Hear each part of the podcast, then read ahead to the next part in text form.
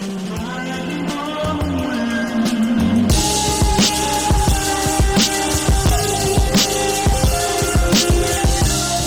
up, y'all? Welcome back to the Keeping It 100 podcast.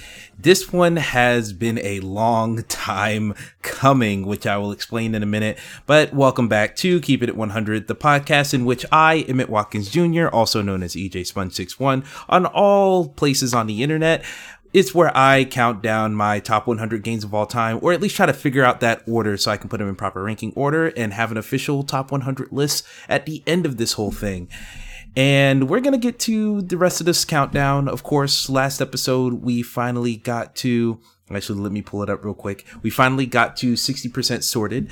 Um, so we're going to continue sorting it today, but let me just give y'all a heads up on why this episode is coming a little bit late to you guys. Cause you probably noticed last week on Sunday, there wasn't an episode of Keeping It 100. Um, here's why. Basically, I so I I'm usually off on Saturdays, so that's usually where I record these episodes of Keeping It 100. And I got on there last Saturday and said, "All right, let's uh, get this going." So, for those of you who don't know, I, I feel like I've said this on uh, either on Twitter or on other episodes of the podcast. The process goes like this. So I'm recording the episode. Of course, I'm getting the audio right now for you guys listening in the podcast, but I also record a video version of this that I don't actually share. It's just for me to keep to myself and I use that video to reset the sorting uh, website. So for you guys who don't know, once again, um, I use this website called biasorter.com and you put in your own list of items and then it will organize that list into um, these battles. And then that's how I get these two choices of each game. And um, I choose what those battles are. Now, every time I, if I close the website, it forgets the entire list. But if I keep the website open and I refresh the page, then it at least remembers that list of 100 games. So worst case scenario, I have to enter in that entire list of those 100 games all over again manually.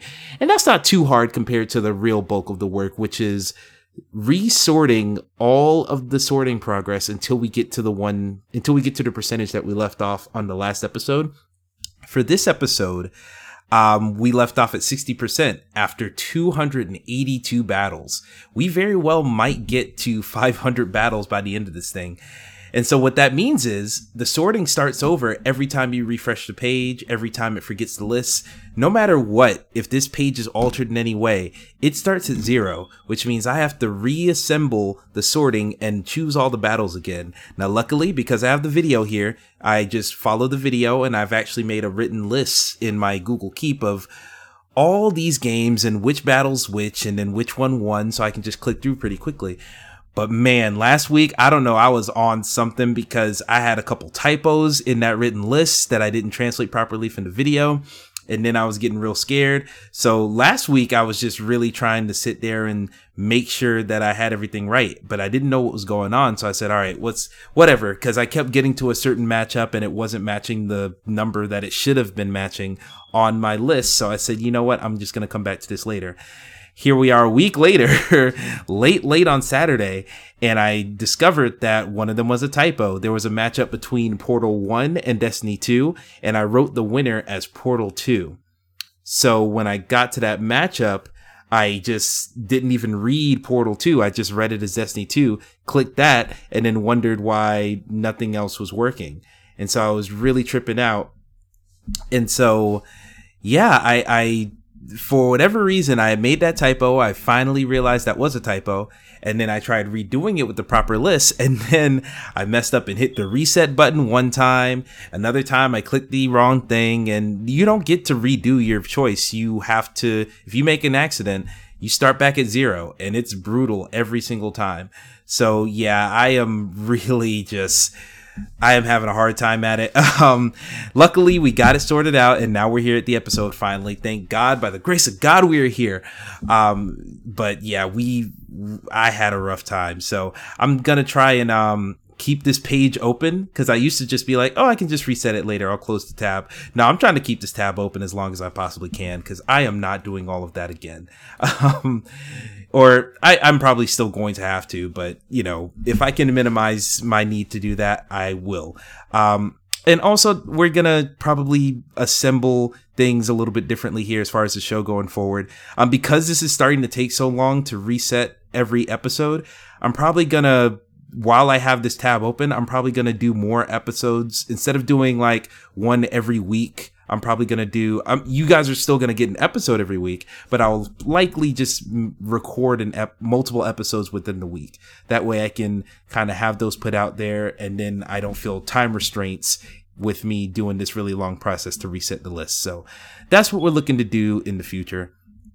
Um, but otherwise, uh, I'll I'll tease. I've been making progress on that finale that I've teased a little bit of, but I'll get to that towards the end of the episode. Today, we're gonna go ahead and kick off with the last matchup that we were on. We were on battle number 282 at 60% sorted. And let's take a look at this. This is Inside versus Call of Duty Infinite Warfare. Now, this one's going to be pretty difficult. Um, now this is this feels dirty because Inside is the one that I think makes the most sense here, um, because it is such a beautiful, impactful, strange, unique piece of art. Uh, I feel I feel a bit of an urge to vote for it, but if I'm being honest with myself, Call of Duty Infinite Warfare has more of a complete package to me. Where Inside, I love Inside wholeheartedly, but it is just I I don't want to be too reductive about it, but that's exactly what I'm about to do.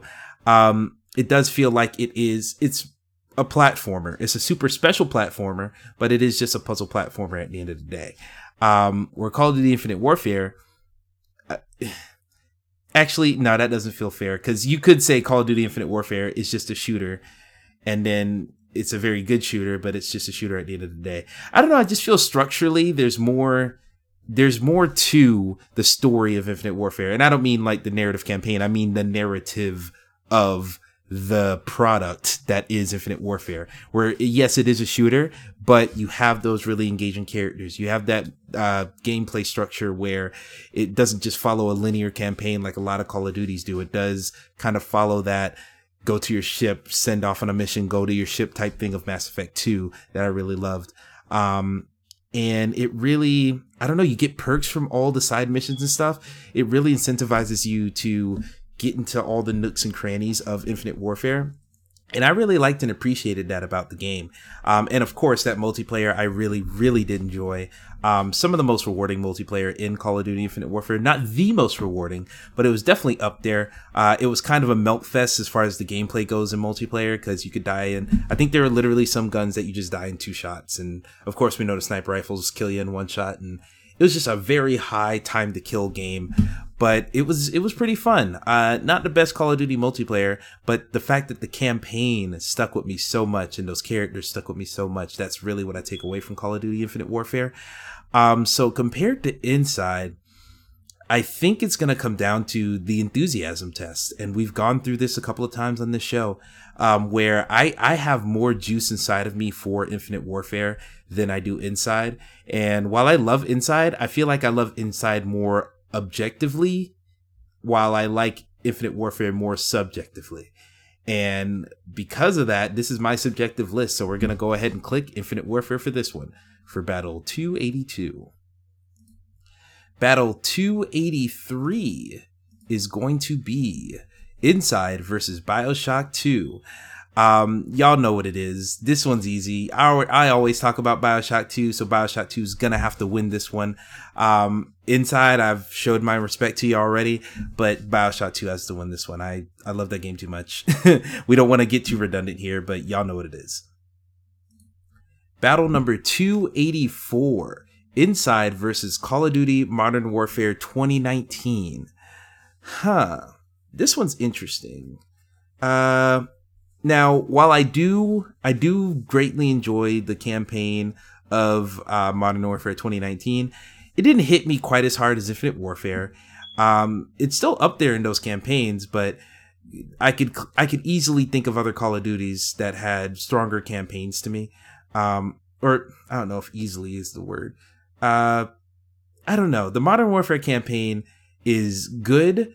I, I think really what it comes down to is I, I think I've mentioned in a previous episode uh, certain videos and things I've seen where the narrative of Modern Warfare 2019 doesn't really sit with me as well when you really look into it, when you really scrutinize like its point of view and what it's saying about the world of militaristic combat and its characters and, you know, torture and stuff like that. When you really dig down into what this game is saying, it doesn't feel great, which is why I'm a little bit hesitant on saying on being as loud about my love for that single player campaign. It does kind of tarnish it a little bit in my eyes. Um, but as far as the multiplayer goes, I still believe uh, this multiplayer in Modern Warfare is some of the best the series has ever seen, if not the best, just outright. Um, I really love all the additions they've done. They've made more updates and it's still good. A couple of technical issues here and there, but those things will be ironed out soon, I'm sure. And, you know, the game is still great. Game is still solid. Warzone's making everybody happy. Um, but really, how much how much is my love for that multiplayer? Because really, the multiplayer is what it comes down to in this game. How much is my love for that multiplayer gonna override my love for Inside's ending and tone throughout? Um, that's a really hard one to think of. Uh, I'm thinking about it, and I think I might have to just go ahead and say Modern Warfare because I I enjoy that game. That's one of my comfort food games. I just go back to that very, very frequently. Um, and I, to the point where I have it on disc. Of course, I buy all my Call of Duty games on disc, which might be a trend that changes soon because a lot of these games I like to keep on my hard drive for a long amount of time so I can revisit them. So getting up to put the disc in doesn't make too much sense. But um, I buy all my games on disc and I bought Modern Warfare again digitally um, because I had the money, you know, stimulus check and all that stuff. But also, I just wanted that game easily accessible at any time that I wanted. Um, Inside was fun for for one time, and for as great as it was that one time, I'm never going to have that same amount of fun and just impressiveness and positive emotion on it during a second playthrough. Because I know everything that's there. And plus, I question if my patience is still uh, high enough to deal with some of the more obtuse sequences in Inside. But um, Inside is a game I love and respect still, but I have to vote for Modern Warfare. Um, I'm a shooter boy at the end of the day. I hate to say it, but I am. So battle number 284 is going to Call of Duty Modern Warfare 2019. Who battle number 285 Inside versus Assassin's Creed Origins. Um, this is another one where, despite how impressive Inside is, I've actually been playing Assassin's Creed Origins again, uh, just a little bit so far, but I've popped it back into disc tray, and this is another one I bought digitally because you know, I got Fallout 76 is a game that I'm kind of playing a lot of now because I got me and my friend uh, CL Miller on Twitter, I guess. Um, yeah, he he's been hitting me up and we've been playing in Fallout 76 for a while. So I have that disc in there. So instead of using my Origins disc, I bought that digitally. And I've been really digging coming back to it and it's making me realize why I love that game so much. It just the different aspects of its gameplay just flow so well into each other where the climbing feels seamless. It, going from climbing to archery to melee combat to stealth combat to just hopping on a horse and everything everything in that game feels so seamless and they all just flow so well between each other each of those gameplay systems and it's really great. And plus the exploration doesn't feel too slow. I mean, you're walking on foot across the entire, I guess, country of Egypt, uh, almost to scale, I guess, uh, and some outside territories too. So you would think it takes a long time to get around, but no, it, movement is actually pretty fast. Um, even without a horse is very surprisingly fast. And I forgot about that about the game. And just the music's great. Visually, it's awesome. Characters, uh, so many good things I could say about Origins, and I'm playing the season pass content right now, so um, I'm definitely getting reintroduced to why I love Origins so much. Um, but is it better than Inside? I I think it is, man. Or uh, I shouldn't say it's better than Inside. I think I enjoy Origins more than I enjoy Inside uh, because I mean it's in Africa. You know that's that's a big deal for me. And you know if if you haven't seen the podcast art, black guy here. So yeah, I'm partial to Africa. um, I'm African American specifically, meaning I don't know exactly where I'm from because of slavery, but like Africa's probably a good bet.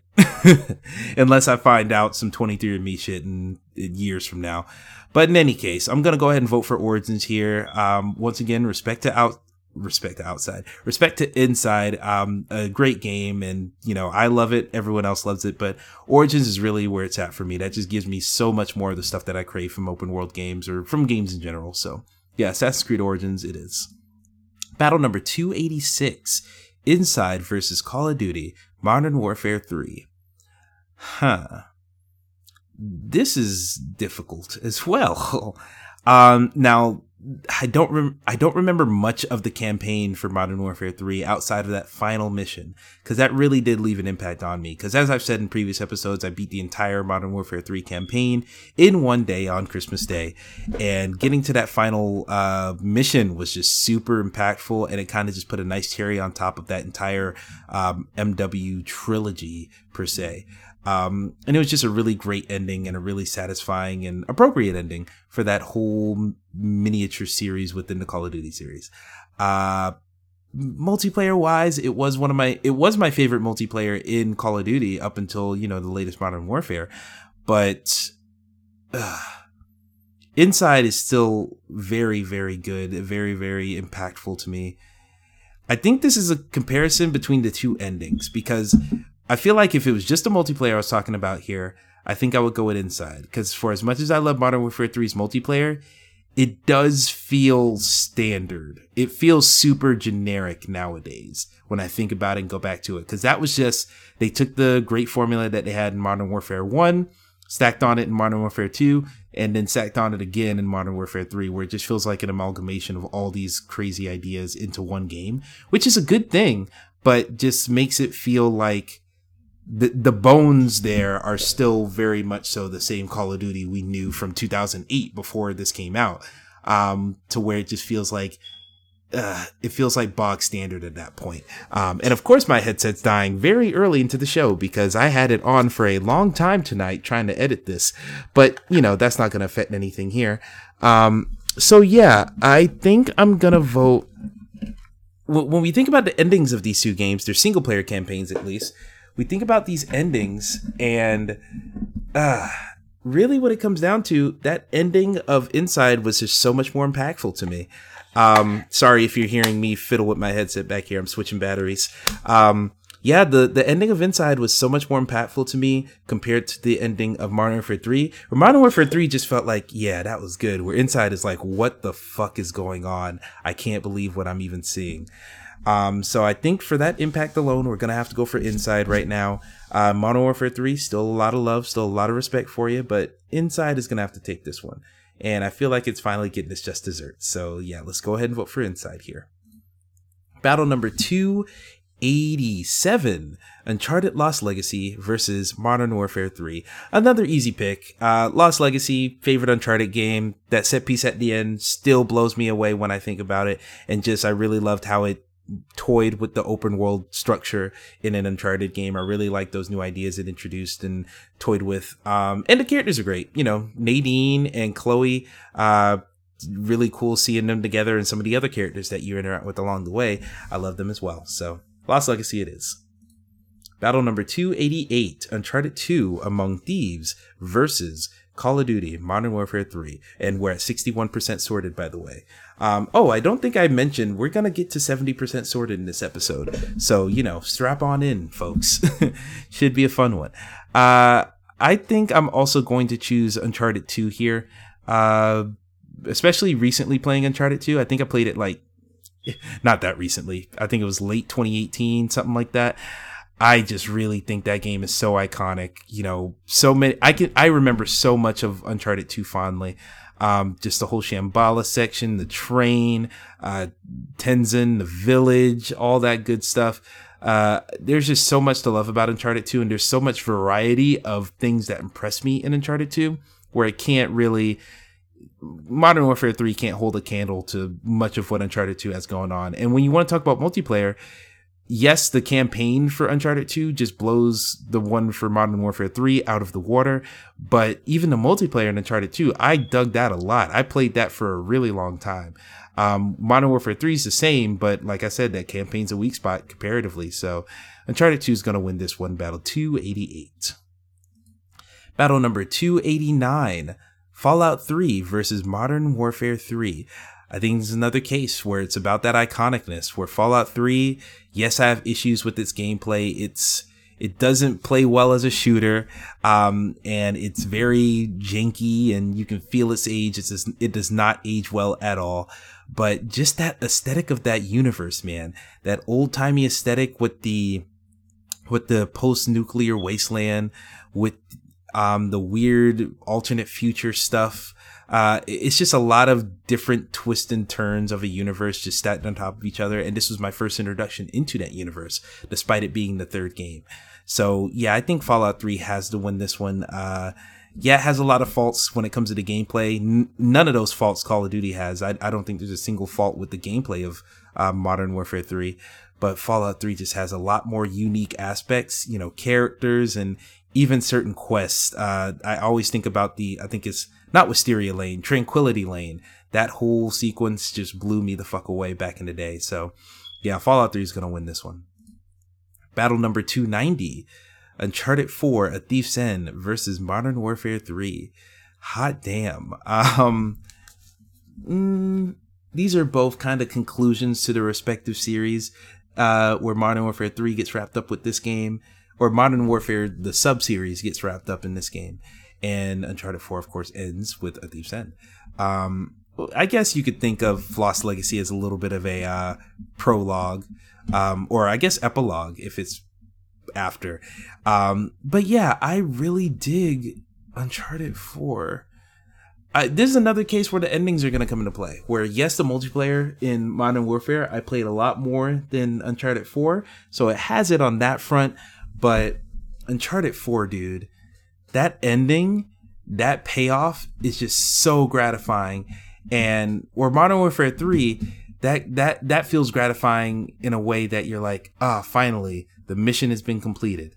Uncharted 4, now you feel like the a sub well it's also like another oh the mission's finally been completed but you never knew it was going to be a mission in the first place. Like you thought the mission had one result at the end of the game and then there was another chapter at the end of uncharted 4 and if you played the game you know what i'm talking about where the camera turns around and you realize oh this is this mission went more successfully than i could have ever thought. And that's how i felt playing that game so I think just because of that alone, we have to vote for Uncharted 4 here.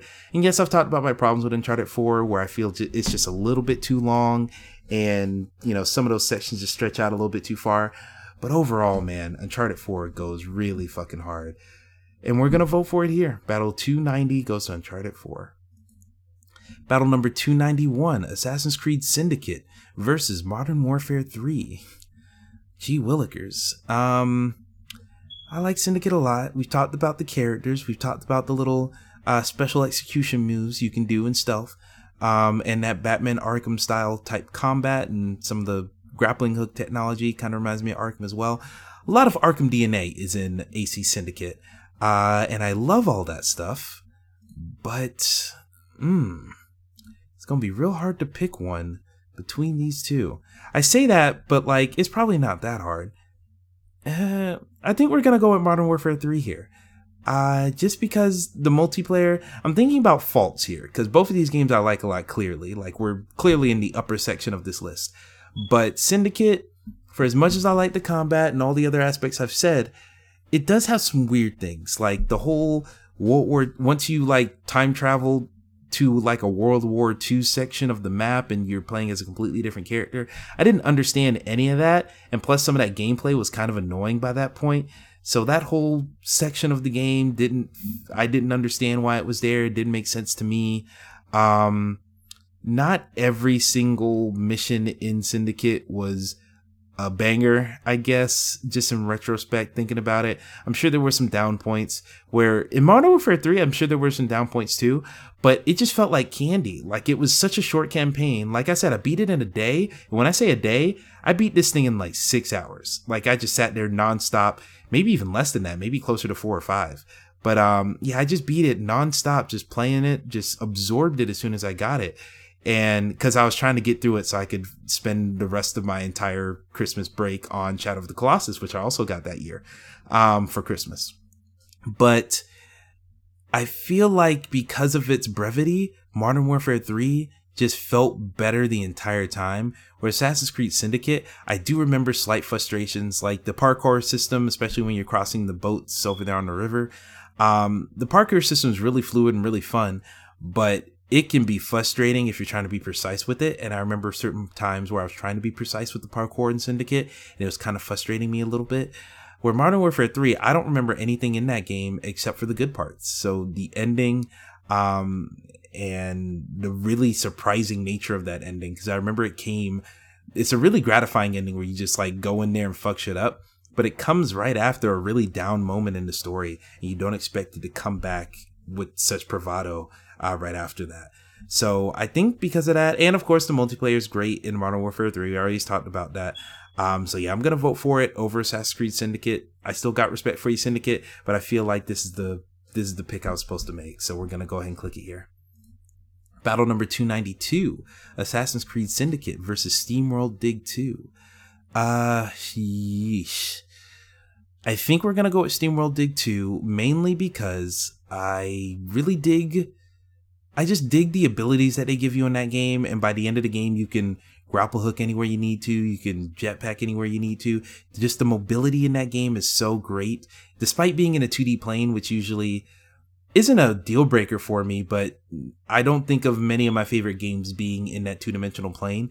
Um, but despite being that, it does have an incredibly fluid movement system for me. And I really liked how that progression just led you to just being a movement god by the end of it. Uh, I really did that. Uh, and plus it was a lot shorter than Syndicate. I don't want to just judge these games off of length because then that's not going to be too fair. But I think we're going to go ahead and go for SteamWorld Dig 2. SteamWorld Dig 2, I'm feeling confident in. Uh, Syndicate, I think you're to get your props later, but I think it's appropriate that you're to be a little bit lower down. It would have been kind of wild if you were anywhere near the top 10. Um, but SteamWorld Dig 2, I can see that. I could see that in there between, you know, 10 and 20. So we're going to go ahead and vote for SteamWorld Dig 2. Battle number 293 Assassin's Creed Syndicate versus Static. Uh, I think I'm gonna vote for Static here, just because Assassin's Creed Syndicate, for as great as it is, for as fun as it is, it definitely felt like a by the numbers game. In the same way where Modern Warfare 3, I talked about how the multiplayer in that felt kind of generic because it's building on top of the base of the prior two games, and you could very easily see how it was. Uh, Assassin's Creed Syndicate, you could very easily see how it was building not just on the base of the previous games. You know, uh, I didn't play Unity, uh, but I did play like Black Flag. It was borrowing a little bit of stuff from that. Um, and even, you know, go back a little bit further, it, it kind of gave me vibes of uh, Brotherhood, uh, Assassin's Creed Brotherhood, uh, which I did play quite a bit of. I don't think I beat it though.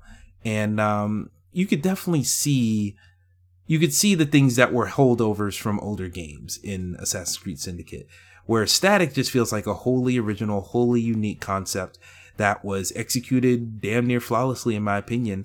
And my only problem with static is that it was too short which i just complimented steamworld dig 2 for being you know being brief so i can get through it in a reasonable amount of time. But when you love a game as much as i love static it's really disappointing to see it wrap up so soon. Uh, so yeah static i think i'm gonna vote for just because just the perspective stuff it does and just the way it does puzzles, I think is super innovative. So Static is going to win this one. Battle 293. Battle 294, Assassin's Creed Syndicate versus Call of Duty World War II. Huh. I think this one, I think Syndicate's going to win this one because Call of Duty World War II, I've talked about the multiplayer. I think the multiplayer is the absolute most rewarding Call of Duty game I've ever played, and I've played all of them. Uh, I've played all the multiplayers since probably Modern Warfare 2 and then going forward. But I've played all the campaigns and all of them except for uh, anything before Modern Warfare uh, 2008 is what I'll say. Um, but in any case, yeah, the the can not the campaign, the multiplayer in World War II is super rewarding. They give you plenty of credits to buy all of the different items that they have in their shop. Because, of course, they had microtransactions in a lot of these Call of Duty games, but they gave you a lot of currency in World War II to go earn your own loot boxes, earn a lot of the content for free. Uh, it didn't put too many gates up to stop you from being able to earn almost all of the content in the game without paying a single cent. And I really did appreciate that. Now, the campaign, the campaign in, in World War II was really, really just bad. Um, and it's not even that it was like poorly made or anything. It was just dull.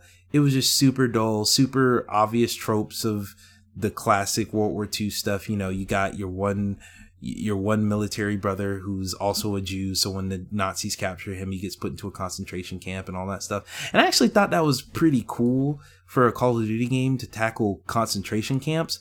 But they got so close without going all the way, you know? Like in like in Wolfenstein 1, you literally go to a concentration camp in that game.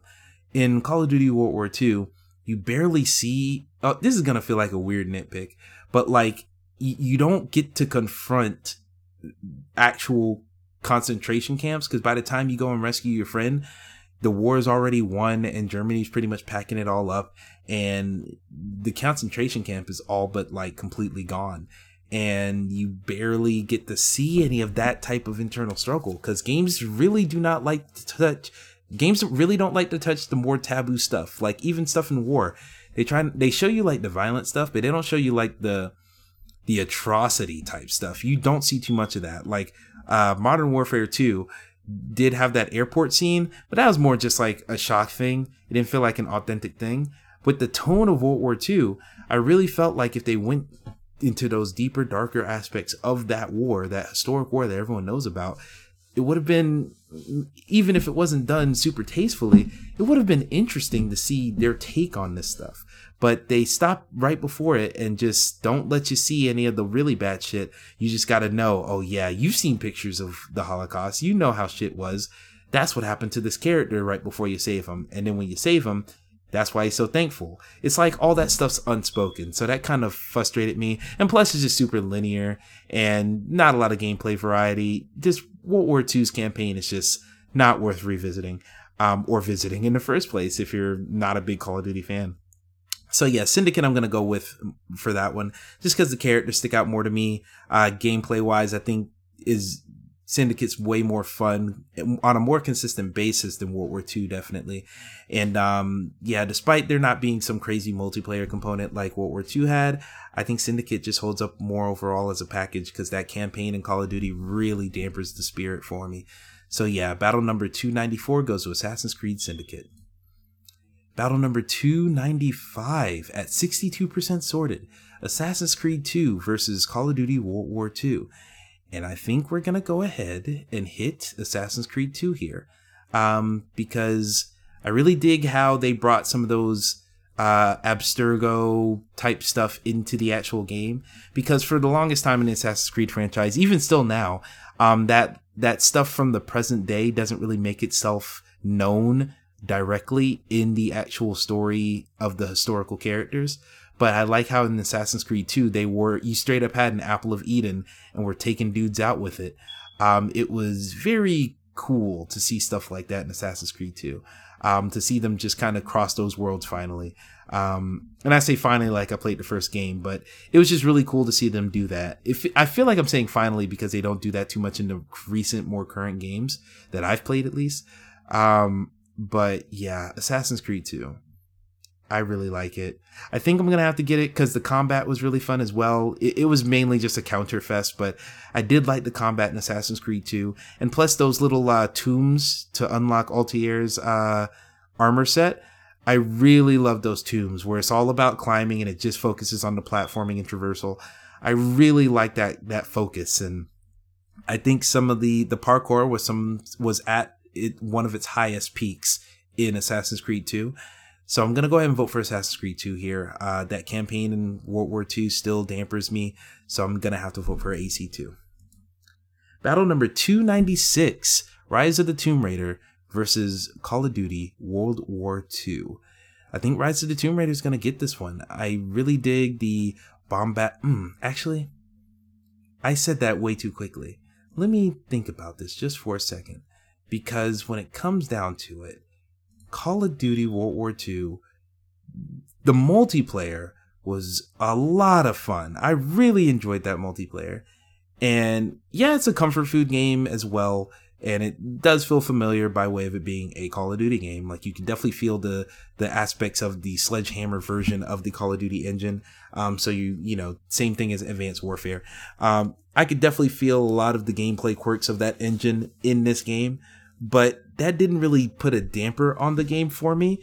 Uh, I still enjoyed myself and it was super rewarding. That's the thing I keep coming back to. I really, really enjoyed coming back to World War II's multiplayer because it felt rewarding and it also didn't feel crazy. Like the thing about it, like take games like like the Black Ops series. People love Treyarch's uh, takes on the Call of Duty franchise because they tend to make the most balanced multiplayers. Like Black Ops 2, super duper balanced. Black Ops 3, super duper balanced. Back, Black Ops 1, super balanced. A lot of these games are some of the most balanced multiplayer games in the series. But when it comes to, like, I remember starting to see it in Black Ops 2, where they kind of by making everything balanced, they kind of took the excitement out of some aspects of the gameplay where a lot of the guns felt very similar to one another because they all had to be balanced to one another. Same thing for a lot of the kill streaks, for a lot of the abilities in Black Ops 3. Black Ops 3 felt very samey for a lot of the guns and stuff. And so it kind of just took out a lot of that aspect. Well, World War II, World War II also had that similar feel of everything being homogenized because you're trying to get that balance straight. But all the guns still had personality. You still had guns that had uh, different quirks to using them that I really enjoyed. And plus, there were a lot less random elements, where a lot in the Black Ops games and in a lot of the modern futuristic games, um, they got these crazy technologies and these crazy gadgets and these crazy kill streaks that just do all this stuff that you aren't expecting and kill you in one hit most of the time. Where World War II, because this, the time has been, you know, mm-hmm. taken back. Oh my God, do not Oh my god. Sorry, I just got a Twitter DM, so I'm gonna have to look at that later. um anyway, uh yeah, the the multiplayer of World War II still felt unique. It still felt like it had aspects, and because of the time period, it didn't feel like you were getting killed by all these crazy different gadgets and weapons. You you could predict your your threats more easily in World War II, and I really appreciate that. Um, Rise of the Tomb Raider really cool set pieces. That narrative, the narrative isn't out, like offensively bad at all. It's just not why I play that game. Like that narrative is super forgettable and just I don't want to even say generic because it's not like other games per se. It's just not special, and you could tell that's like one of the aspects of the game they tried the least in. But I do remember there were a lot of really cool encounters in Rise of the Tomb Raider. Uh, that that one encounter where you go into the ice and you're popping out of different ice holes to take out an entire room. I absolutely adored that. I thought that was super cool. Um, and some other set pieces and stuff in Rise of the Tomb Raider were super impressive. Uh, of course, the RPG elements I really dug.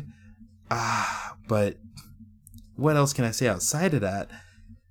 I think what it comes down to is for as much as I love that multiplayer in World War II, the campaign was I don't know what to say. That campaign just hit me a little bit harder in Rise of the Tomb Raider, where even even some of the characters that had their lives threatened towards the end of the game, uh, I did feel a little bit more for those characters than I did in Call of Duty because Call of Duty they're just all cardboard cutouts of whatever soldier. Rise of the Tomb Raider, at least felt like you know specific people. Uh, so I'm gonna go ahead and vote for Rise of the Tomb Raider here. Kind of doing dirty for World War II, but I think this is justified. Rise of the Tomb Raider impresses me more overall as a package. Battle 297 Borderlands versus Call of Duty World War II.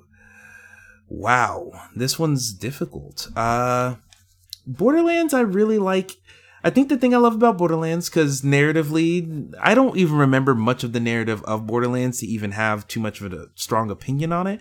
But I do like the guns in Borderlands. Like, I really love that loot system, and the permutations of the loot didn't explode quite yet.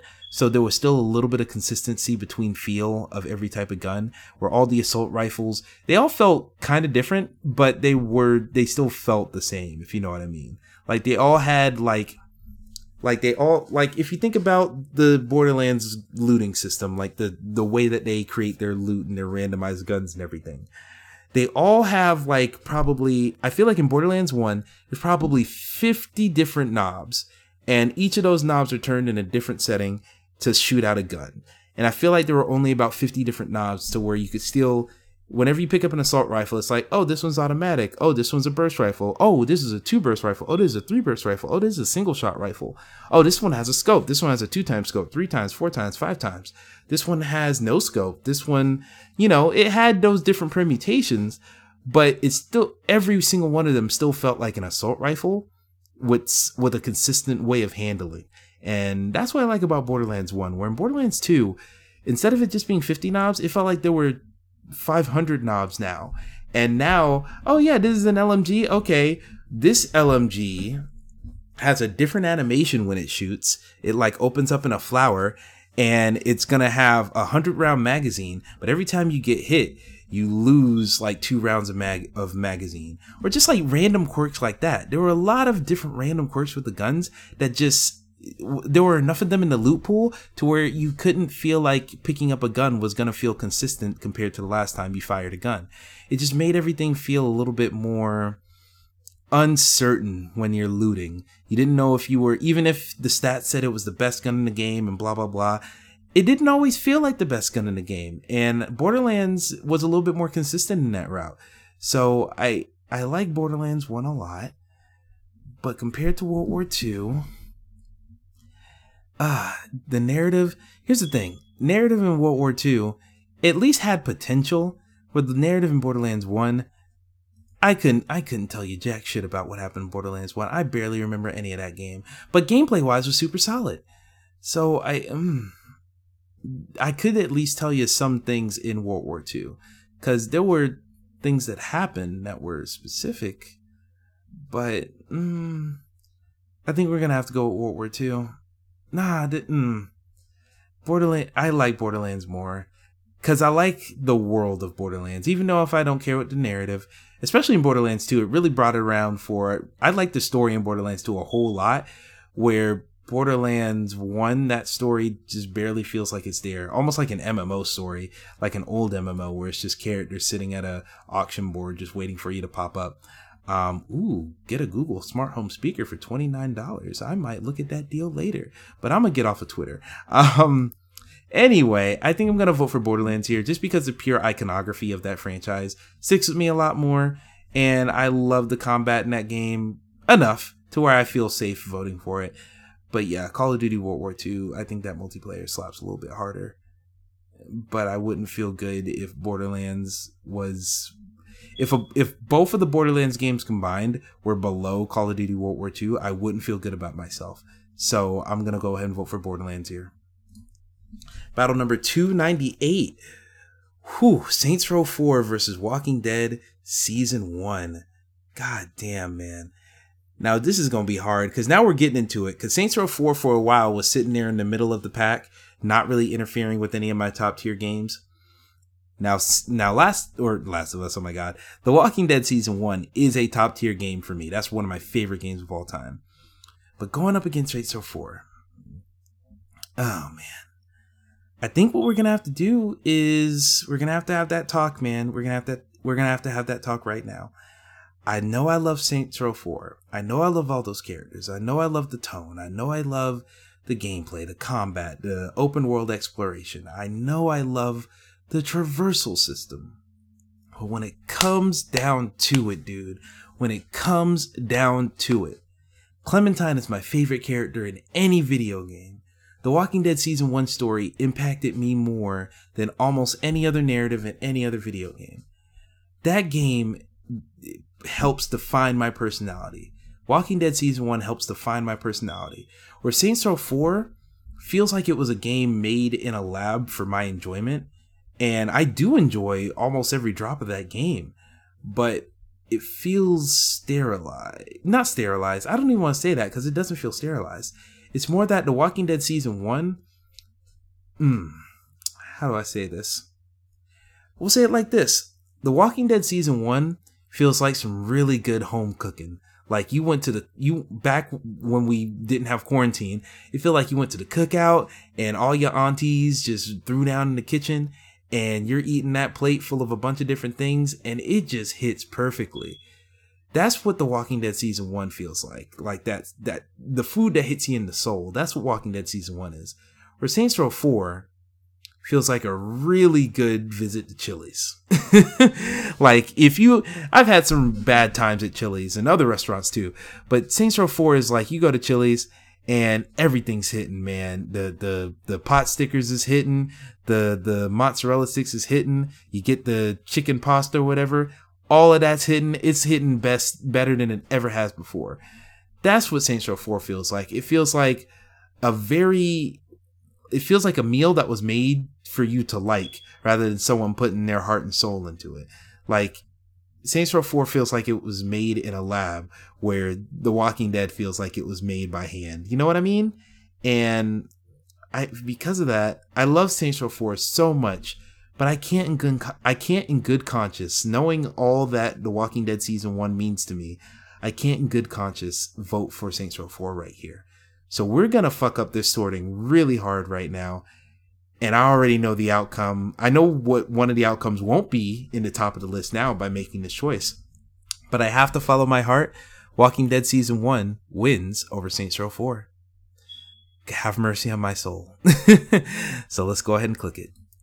Battle number 299 Saints Row 4 versus Red Dead Redemption 2. Oh shit. Um Oh, I think we're gonna have to do this again. Saints Row 4, I lo- ooh. Actually, actually, actually. Red Dead Redemption 2, we've talked about how much that narrative impacted me and how much I love Arthur Morgan and a lot of those characters and how immaculate the game is in its detail, in its gameplay systems, in its length. Um, but I will say that's the issue that I have with Red Dead Redemption 2. Similar to God of War 2018, it it overstayed its welcome. But in the case of God of War 2018, or really in the case of both of these, but it just happened differently, they have so much content in there to where if you just want to play the single player campaign, there's a lot of stuff that's around it that you feel like you would be a fool to miss out on. Um, in the case of Red Dead 2, since that's what we're talking about, it just felt it felt ridiculous to not go go out and explore to see all these random citizens to see what random side quests you can get yourself into uh, to see the needs of all the people at your camp to do all of their side missions to go fishing and bring back food for the camp to bring back meat for the camp while, when hunting.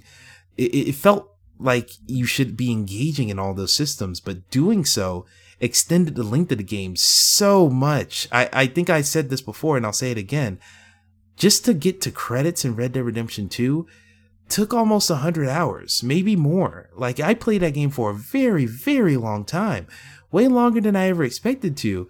And I had, I, I was having a great time the whole time. But when you get to that whole section after, after the first ending, I'll say, which should be obvious to those of you who played the game, when you get into that section after the first ending, a lot of that felt so drawn out because I was ready for the game to be over because I had played so much up until that point. Where Saints Row 4 felt like all of that, yes, it was a lot of content, but looking back at it, I only played that game and completed everything there was to do in about 30 hours. And there's a trophy for playing that game for 40 hours. I had to just let my system sit there for 10 hours because I had done everything. Um, and that isn't a fault. It's just actually I'm looking at as a strength for Saints Row 4, where I got through all that game, saw the character moments, collected all the collectibles, upgraded everything I wanted, and I got to get out of there in a reasonable amount of time. Where Saints or Red Dead Redemption 2, I can't say that. So I think because of that, gee willikers, Saints Row 4 God, voting for Saints Row 4 over Red Dead Redemption 2 feels fucking crazy. It feels so fucking crazy to do that. And I don't know if I'm ready to do that yet. Um, God damn it, man. God damn it, man. Saints Row 4 versus Red Dead Redemption 2. In the case of Saints Row 4 versus Red Dead Redemption 2, I, Emmett Watkins Jr., hereby decree. Fuck! Hereby decree I can't, oh man. I love Saints Row 4 so much, but I can't do it. I can't do it. I know it's so long. I know it's so tedious. oh, fuck. Here's the thing about Saints Row 4. I, I like that narrative. I like the characters, but the narrative is whatever. Like, I don't care what they're doing. I just like that they're doing it. When Red Dead Redemption 2, I like what they're doing and I like that it's those characters doing it. It, but the gameplay in Saints Row 4 is so strong. But uh, Red Dead Redemption 2 is just so impactful.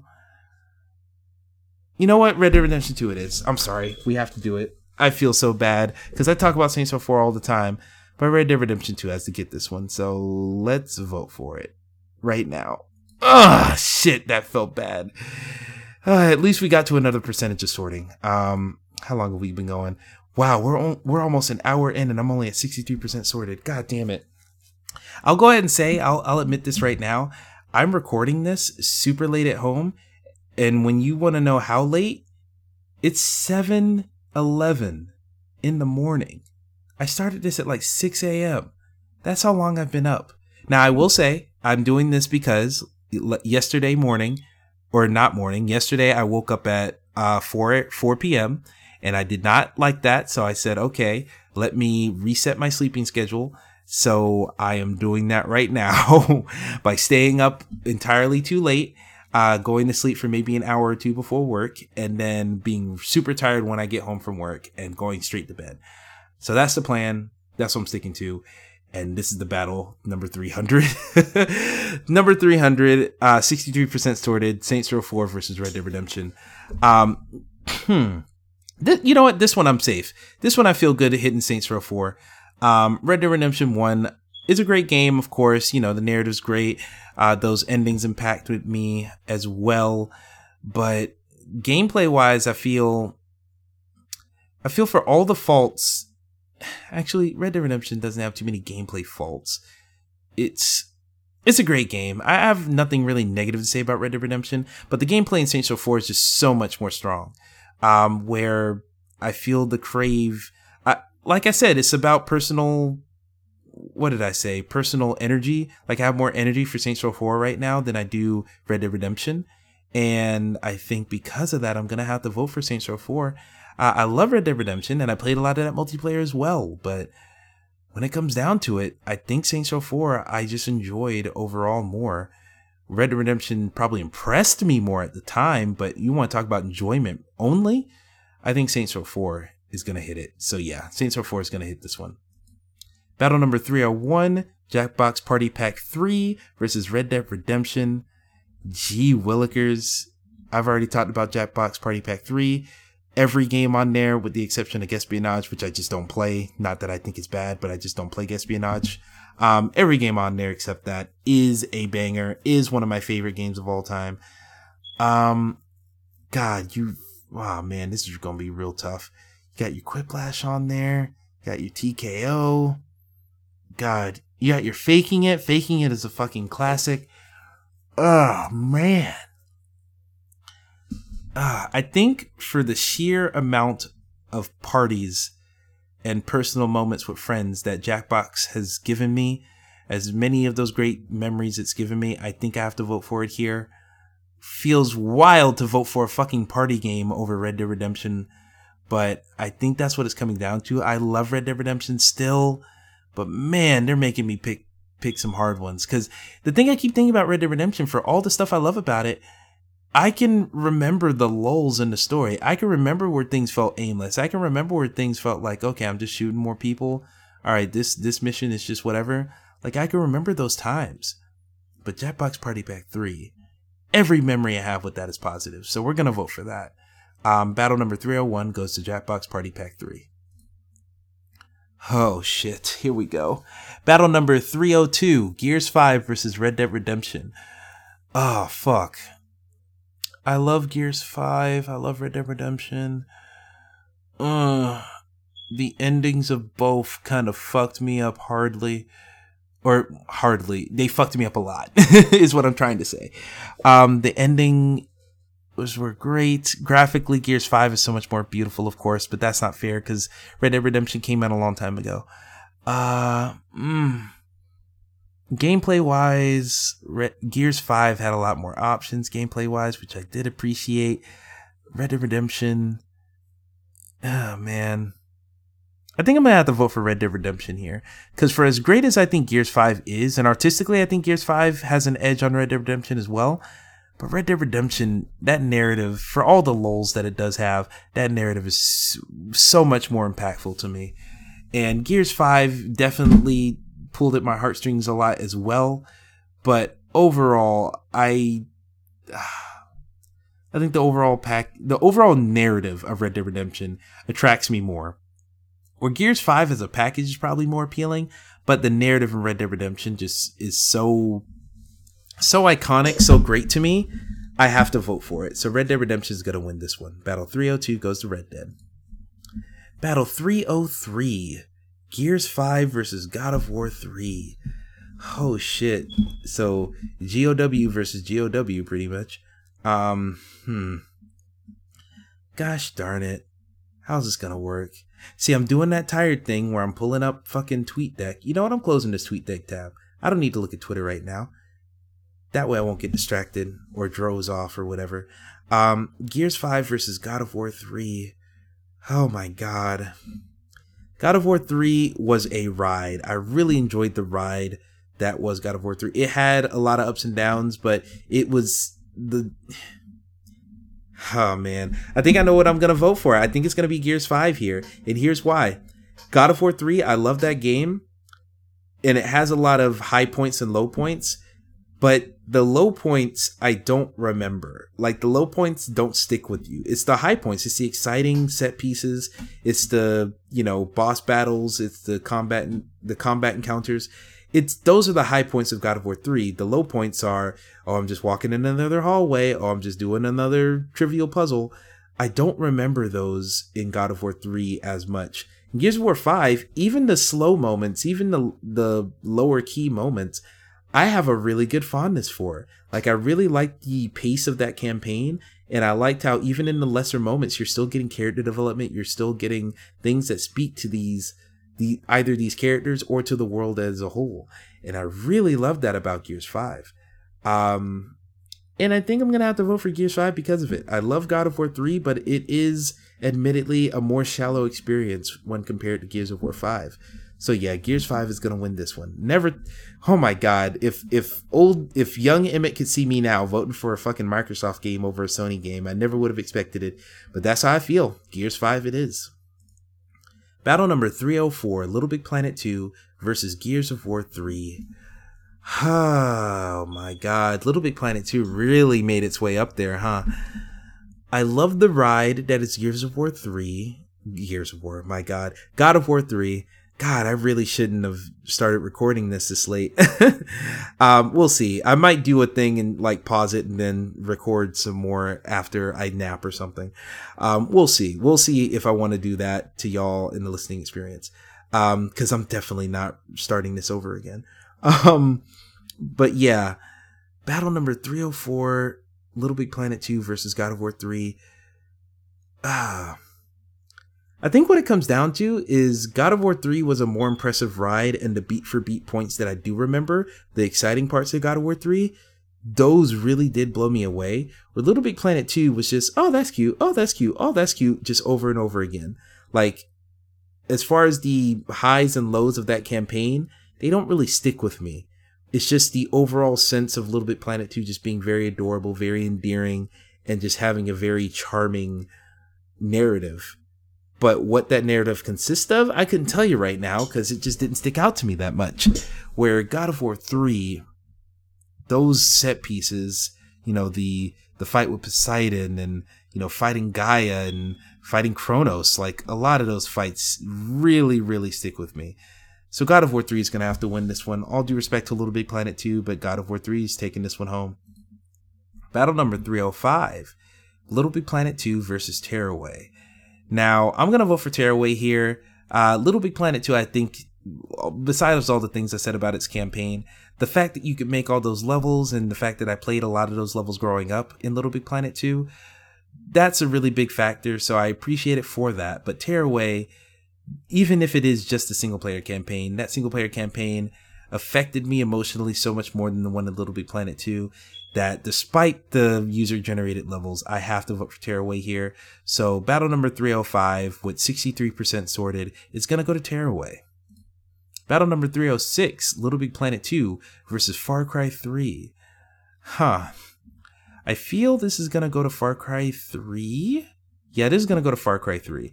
Um, because just exploration in that world was fun, but really it's just about that outpost clearing. Like clearing outposts in Far Cry 3 is one of the most satisfying feelings I've had in any shooter at least, if not any video game. Um, just go having that option for stealth or going loud and having them both be fairly rewarded in a similar fashion. Actually, that's a lie. Stealth was way more rewarded than Guns Ablazing, but I still enjoyed it. Um, Far Cry 3 is a great game, and even if the narrative isn't that great to me, it still has some cool moments, some cool characters, a really weird ending that was notable. Um, but yeah, I think Far Cry 3 is going to win this one. Little Big Planet 2, I've already talked about the things I like about it, but Far Cry 3 is going to win this match. Number 306 goes to Far Cry 3. 307 at 64% sorted. Little Big Planet 2 versus God of War 2018. Wow. Um See, the pettiness in me wants to go for Little Big Planet 2, but I'm really trying to reevaluate how I feel about God of War 2018, where yes, I still don't like all of just the slowness of Kratos and just the backtracking that they incentivize and all that stuff. I still do not like. I still have a big problem with that game for those reasons, but I really did enjoy most of the combat. I really did enjoy most of the set pieces, most of the narrative, most of the characters.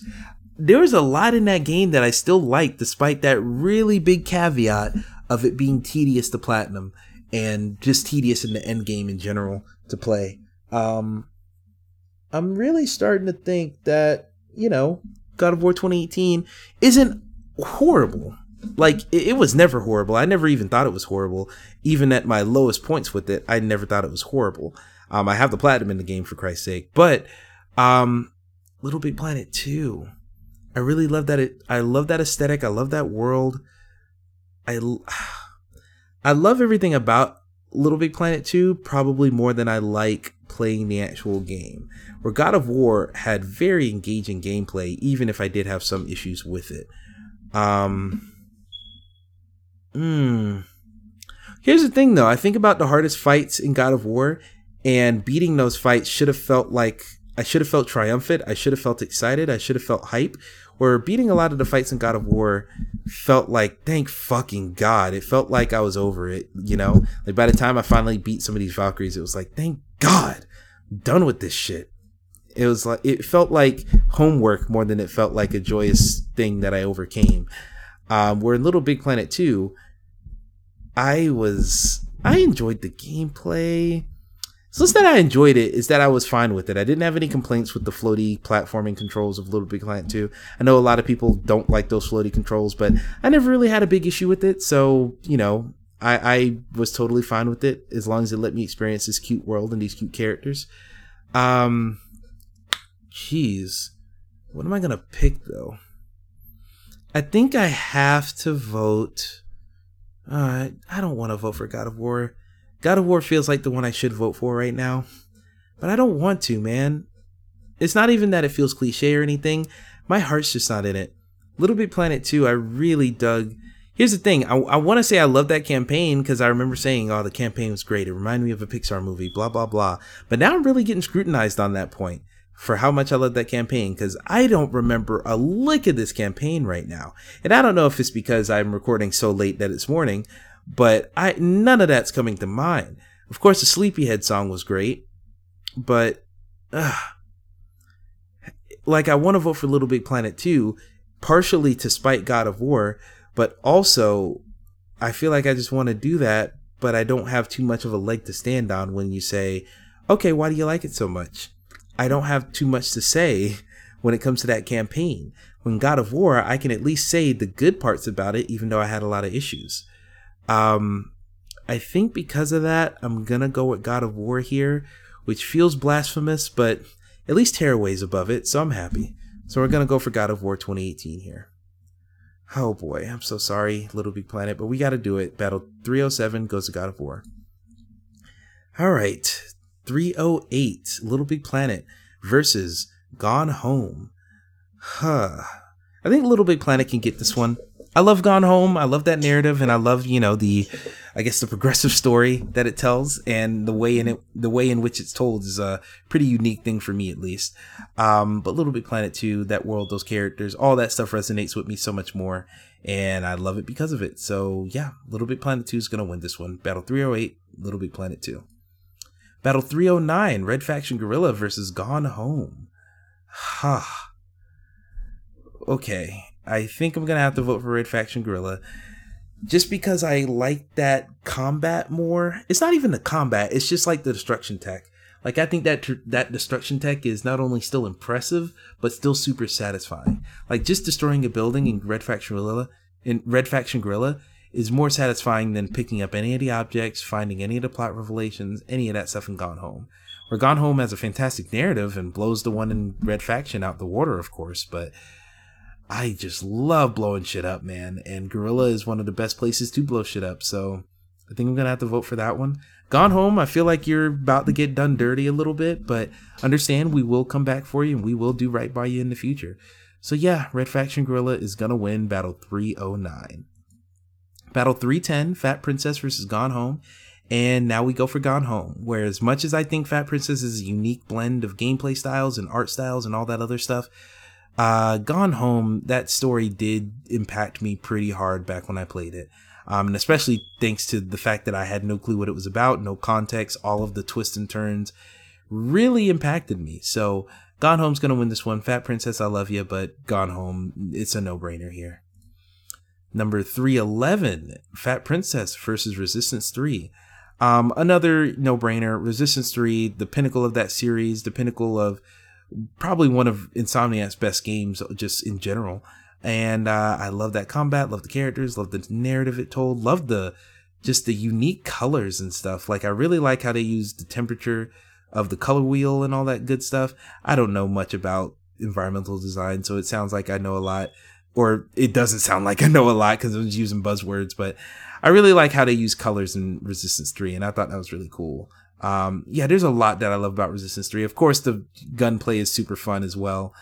Resistance 3 is going to win this one. Fat Princess, I love and appreciate you, but Resistance 3 has to take this W real quick. Battle number 312 Fat Princess versus Metro Last Light. Oh, shit. Um, God. Fat Princess versus Metro Last Light. Fat Princess is a great game. Metro Last Light is also a great game really it comes to the atmosphere and the, the aesthetics of each game. Metro Last Light I love because it's a it's a visual tour de force. It, it, not just because it's a pretty game graphically, but just that dark environment, that dark aesthetic, and even when the snow comes out, just the way it its artistic design is on point. But it's on point in a more because it's realistic. It's not going to age as well, which we already know. But because it's realistic, it's just you could you could just take a photograph of real life. We're all trying in the case of Metro, it's trying to emulate real life, which is never going to do 100% by way of limited technology and real life being real life, and that's what it is. Or Fat Princess is so stylized that its style isn't trying to ape anything else, so it feels more original as far as this art design goes. Um, and of course, tonally, it has that kind of slapstick, kind of ultra violent humor that I know might be fun for some, fun for not fun for others. But overall, I think Fat Princess really goes hard. I think it really sticks out, and I think it's way more unique than Metro Last Light. For as much as I love Metro Last Light, I think Fat Princess is just cooler to think about. And plus, the gameplay wise, they have those uh those different classes and everything. Um, yeah, I think when it comes right down to it, Fat Princess I have to vote for. So, gonna go ahead and vote for Fat Princess here and call it a day, night, whatever it is. Uh, God, it feels weird to do that. We're gonna hit Fat Princess right now. Jeez. Okay, and we're at 35% sorted at on battle 313. And I'm just gonna pause real quick because I'm feeling the energy drain out of me because I stayed up all night trying to get this thing sorted. So what we're to do is I'm to pause this real quick and I'm to come back in just a second. We're to talk about this next matchup here, which should be pretty interesting. Um, so yeah, give me just one moment. And we are back. Uh, sorry about that, folks. It took me a little while. It's probably going to be weird for you listening as well because you're going to get a big energy change, hopefully. But um, I'm back better than ever. I'm not recording at freaking 6 a.m. in the morning anymore. Um, uh, this is right before midnight, but that's a world of difference for me. It is a couple days later, and I'm finally able to get back to this with the energy that you guys deserve. So, as we were saying, we were on battle 313, 65% sorted. This one's going to be Gears of War 2 versus Metro Last Light. Now, before I continue, let me go ahead and hit record on the video so I don't screw that up for myself again. Um, but now that that's going, um, yeah, Gears of War 2 versus Metro Last Light. Um, I've talked often about Gears of War 2.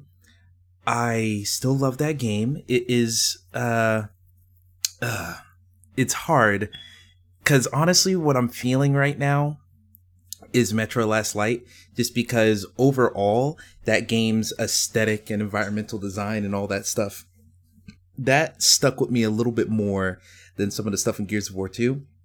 Or Gears of War 2, I think was finally the first game where the first game, Gears of War 1, I was like, all right, this is a pretty fun shooter, about I'm interested to see what else is there. Where Gears of War 2 felt like it was trying the whole time, if you know what I mean. Gears of War 2 felt like, oh, you're trying to switch it up with different environments, different enemies, different uh, combat encounters. It was trying to keep that variety up uh, pretty often, and I really like the pace of Gears of War 2. Um, and that's why it's on this list, pretty pretty frankly. Um, but overall, when I think back to Gears of War 2, sometimes I feel like it is a little bit same, not samey, but it is.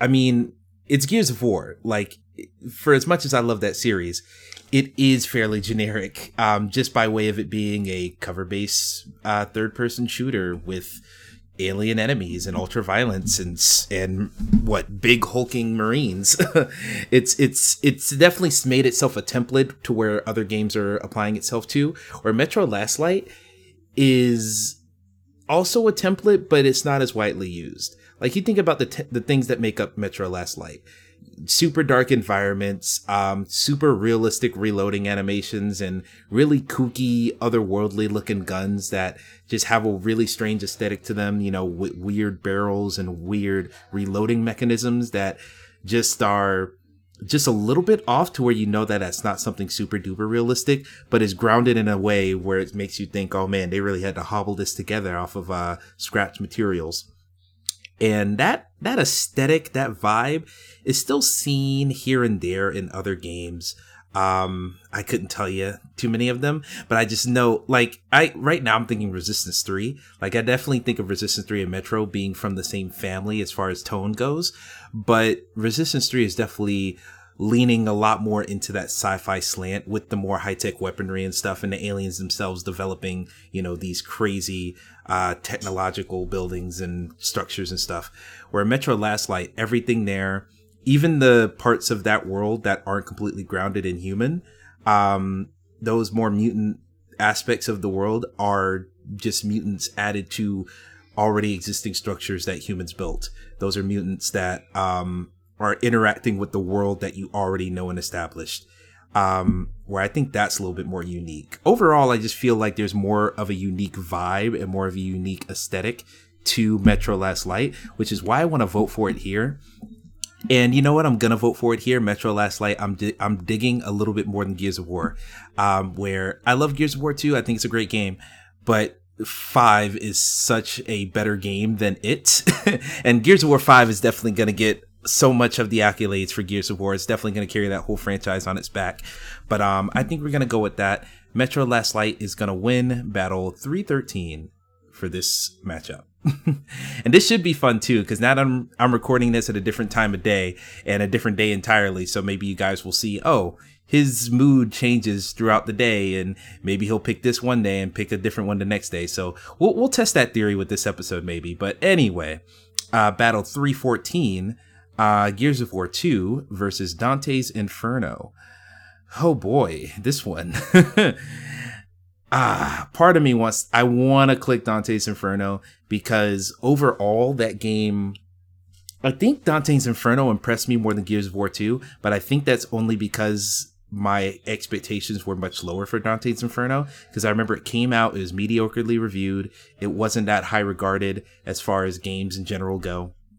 But once I played it, I was really impressed by its graphical fidelity. It wasn't like the most beautiful game in the world, but it looked really, really fucking good. It wasn't like God of War 3 good, but it was, it was getting there. It was definitely getting there. And the fact that they were able to go that far with it and run it at the 60 frames per second on last gen hardware, super duper impressed by that.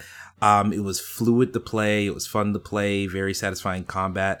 Uh, the skill trees were a little bit cheap i'd say. It was definitely it wasn't an inspired kill, skill tree. It wasn't like god of war where you're funneling blood into these massive orbs that were very in line with the aesthetic and vibe of that franchise. It was more like oh you earned xp here's a skill point. And xp and skill points doesn't really align itself with the vibe of dante's inferno. So that kind of went off kilter there uh, but I did like how it added more combat options. I did like how it gave you different ways to play the game. Um, even though it did all come down to, you know, press square and triangle a million times until you get them. I did like how you could absolve people or punish them of their sins. Uh, I really like that gameplay mechanic and some of the visual effects, or not even visual effects, some of the artistic choices with the different ways they portray the different the different deadly sins. I really dug that about Dante's Inferno. But the issue is, do I like it more than Gears of War 2? Now, we always talk about the Maria scene in Gears of War 2. I still think that's super strong and I still like that scene a lot. Um, and I like the big finale at the end where you're outside of the helicopter and you, you know, take out that one monster. I really thought that finale was cool. And I liked a lot of boss fights that happened towards the end with the, uh, really hard to kill enemies that I won't say. They're, they're bulletproof, I'll say. Those bulletproof enemies, which isn't really a spoiler. It's more that I just don't remember their names, but they have the dreads and they're bulletproof. You know the enemies if you've played Gears of War 2. I really enjoyed those boss fights and I loved how it kind of raised the stakes in a way that I wasn't expecting. Um, but overall, what do I like more? Gears of War 2 feels like it's the it makes the most sense to choose that one but Dante's Inferno, I really do like, and me thinking about it right now. Once again, this is another trend that has gone on through the series. I noticed that games, once they're compared to a different game, I really start thinking about their positives and what makes them really good. Where when that same game is compared to a different game, I start thinking about all the negatives because that other game just has so many more positives that I more instantly think of. Uh, and I think this might be a case in which, God, that's crazy if I do it. Um, I think I have to vote for Dante's Inferno more than Gears of War 2.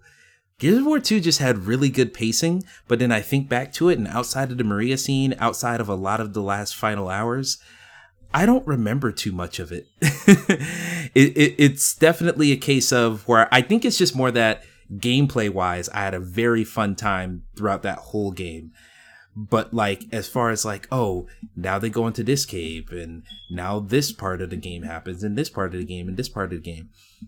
Oh wait i think is gears of war 2 where they get swallowed by that worm? Because i remember that was really cool. I'm gonna look that up real quick. Gears 2 inside the worm. Yeah gears of war 2 is where they get swallowed by the worm. That was really neat. I thought that was really cool. Um actually you know what? There might be some really cool shit in gears of war 2 that I'm just not remembering. We're gonna look through here because the rift worm is the level I was just thinking about. Um, are there other? God, I really don't want to just go down the rabbit hole of just looking at Gears of War 2 stuff. Uh, entering the hive, that was cool. Yeah, I, I, I really don't want to go too hard on this. We're gonna have to just cut it off here. Gears of War 2 has some cool stuff. Dante's Inferno has some cool stuff. These are very similar games in the fact that it's it's very heavily weighted on the set pieces. It's very heavily weighted on the pace of gameplay. I will say Dante's Inferno kind of fell apart towards the end because it just resorted to combat challenges to pad out the length. And it was like, kill these enemies in this amount of time. And it literally showed like a timer on screen or something like that. So I don't know it's it's easy to shit on Dante. Plus, Gears of War 2 actually had emotional impact for me in a way that nothing in Dante's Inferno did. I don't care about Dante. I don't care about any really much of any of the characters in the game. But it was fun to play. And I think because of that, Gears of War 2 was both fun to play and I cared a little bit about the characters. So, really want to spell it out. I think it has to be Gears of War 2. So, we're going to go ahead and vote for Gears of War 2. Whew. All right, let's go. Battle number 315. Huh, Battlefield 1 versus Dante's Inferno.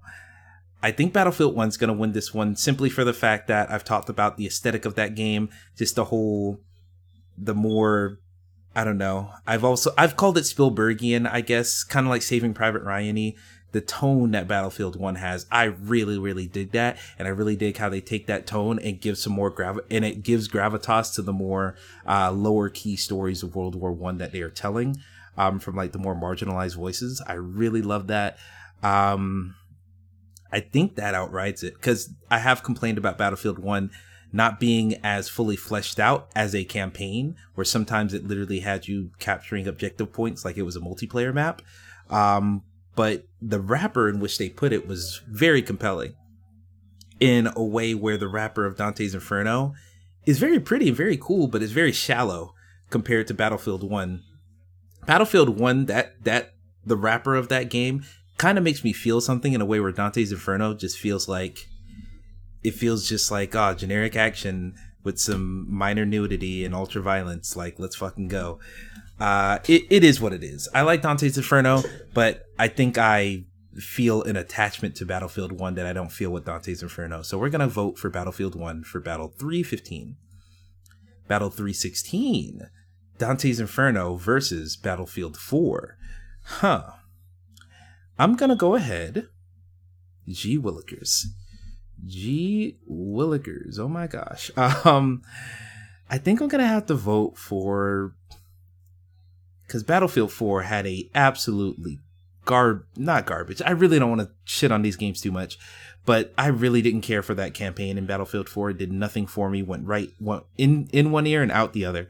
But Dante's Inferno was very it was much more impactful than that campaign. Now I'm still thinking about the multiplayer because that's why four is on this list. I did play that multiplayer a whole lot, uh, plenty of hours, dozens and dozens. But were any of those matches at the same level, hit me at the same amount of impact as Dante's Inferno?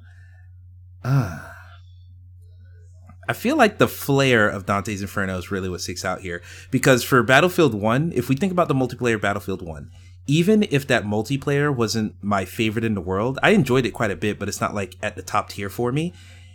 Even if that's the case, it's still the wrapper that that game has, that more that serious military motion picture type tone. It's really hard to I know the biggest cliche in the world is to compare games to movies, but that's the easiest shorthand there. Um, but it gives that like grandiose tone of like a Saving Private Ryan or something like that. It gives that to Battlefield in Battlefield One. Battlefield Four, it's definitely just like here standard military early 2000 early 2010s shooter and it definitely it's a generic aesthetic at this point like battlefield 4 was kind of a tired aesthetic another modern military war game it was fine but it wasn't like outstanding. It wasn't like special. It was super fun, as we know by all the hours I played, but it wasn't really special. Where Dante's Inferno, despite me not playing it as much because it is a linear single player game, I really like the flair and aesthetic of that game. Where it isn't like it's not like the most impressive thing ever, but it at least has a little bit more personality than the very generic art, aesthetic, art style, all that of Battlefield 4. So I think because of that, I'm gonna vote for Dante's Inferno here.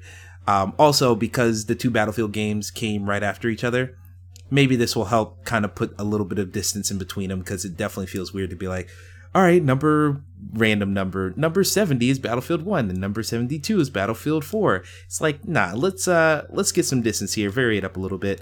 But in all honesty, Dante's Inferno, I probably do like just a little bit more than Battlefield 4 because that campaign brings Battlefield 4 down a lot. And despite me loving that multiplayer, that multiplayer can only stand on its own so much. It really does get brought down by that campaign in a way that Dante's Inferno doesn't quite suffer from. There's not quite as many negatives in Dante's Inferno. So yeah, we're gonna go ahead and hit Dante's Inferno for this one. Crazy, I know, but it has to be done. Battle number 317, Battlefield 4 versus Borderlands 2. Hot diggity dog. Mm. Ooh, pardon me.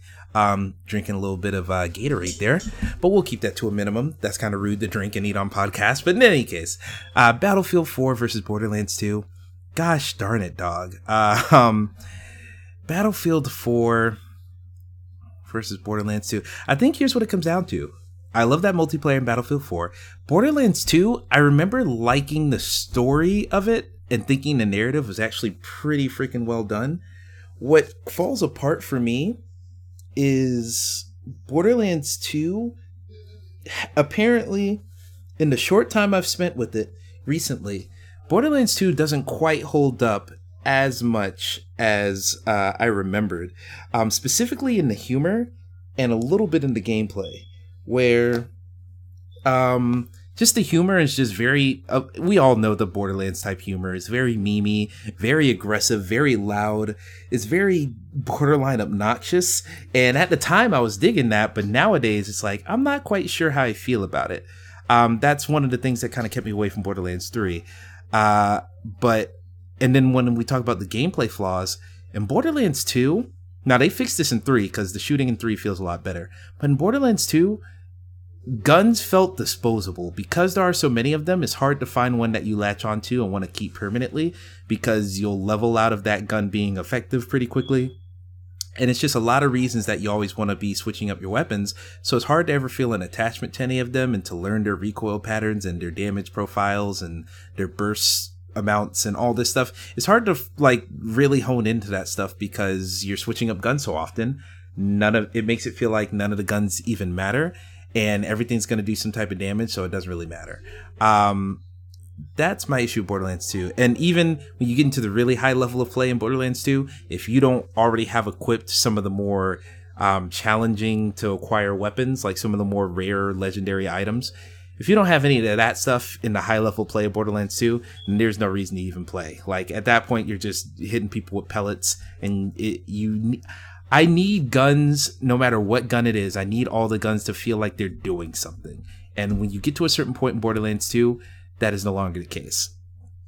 But I will say, as far as just the universe, I really love the universe of Borderlands but I know for a fact that I mainly only love that universe because of Tales from the Borderlands. That is really what got me into like like Claptrap is cool. I've always kind of liked Claptrap, but really him and Tales is really where I was like, all right, Claptrap, he, he's one, he's a good one.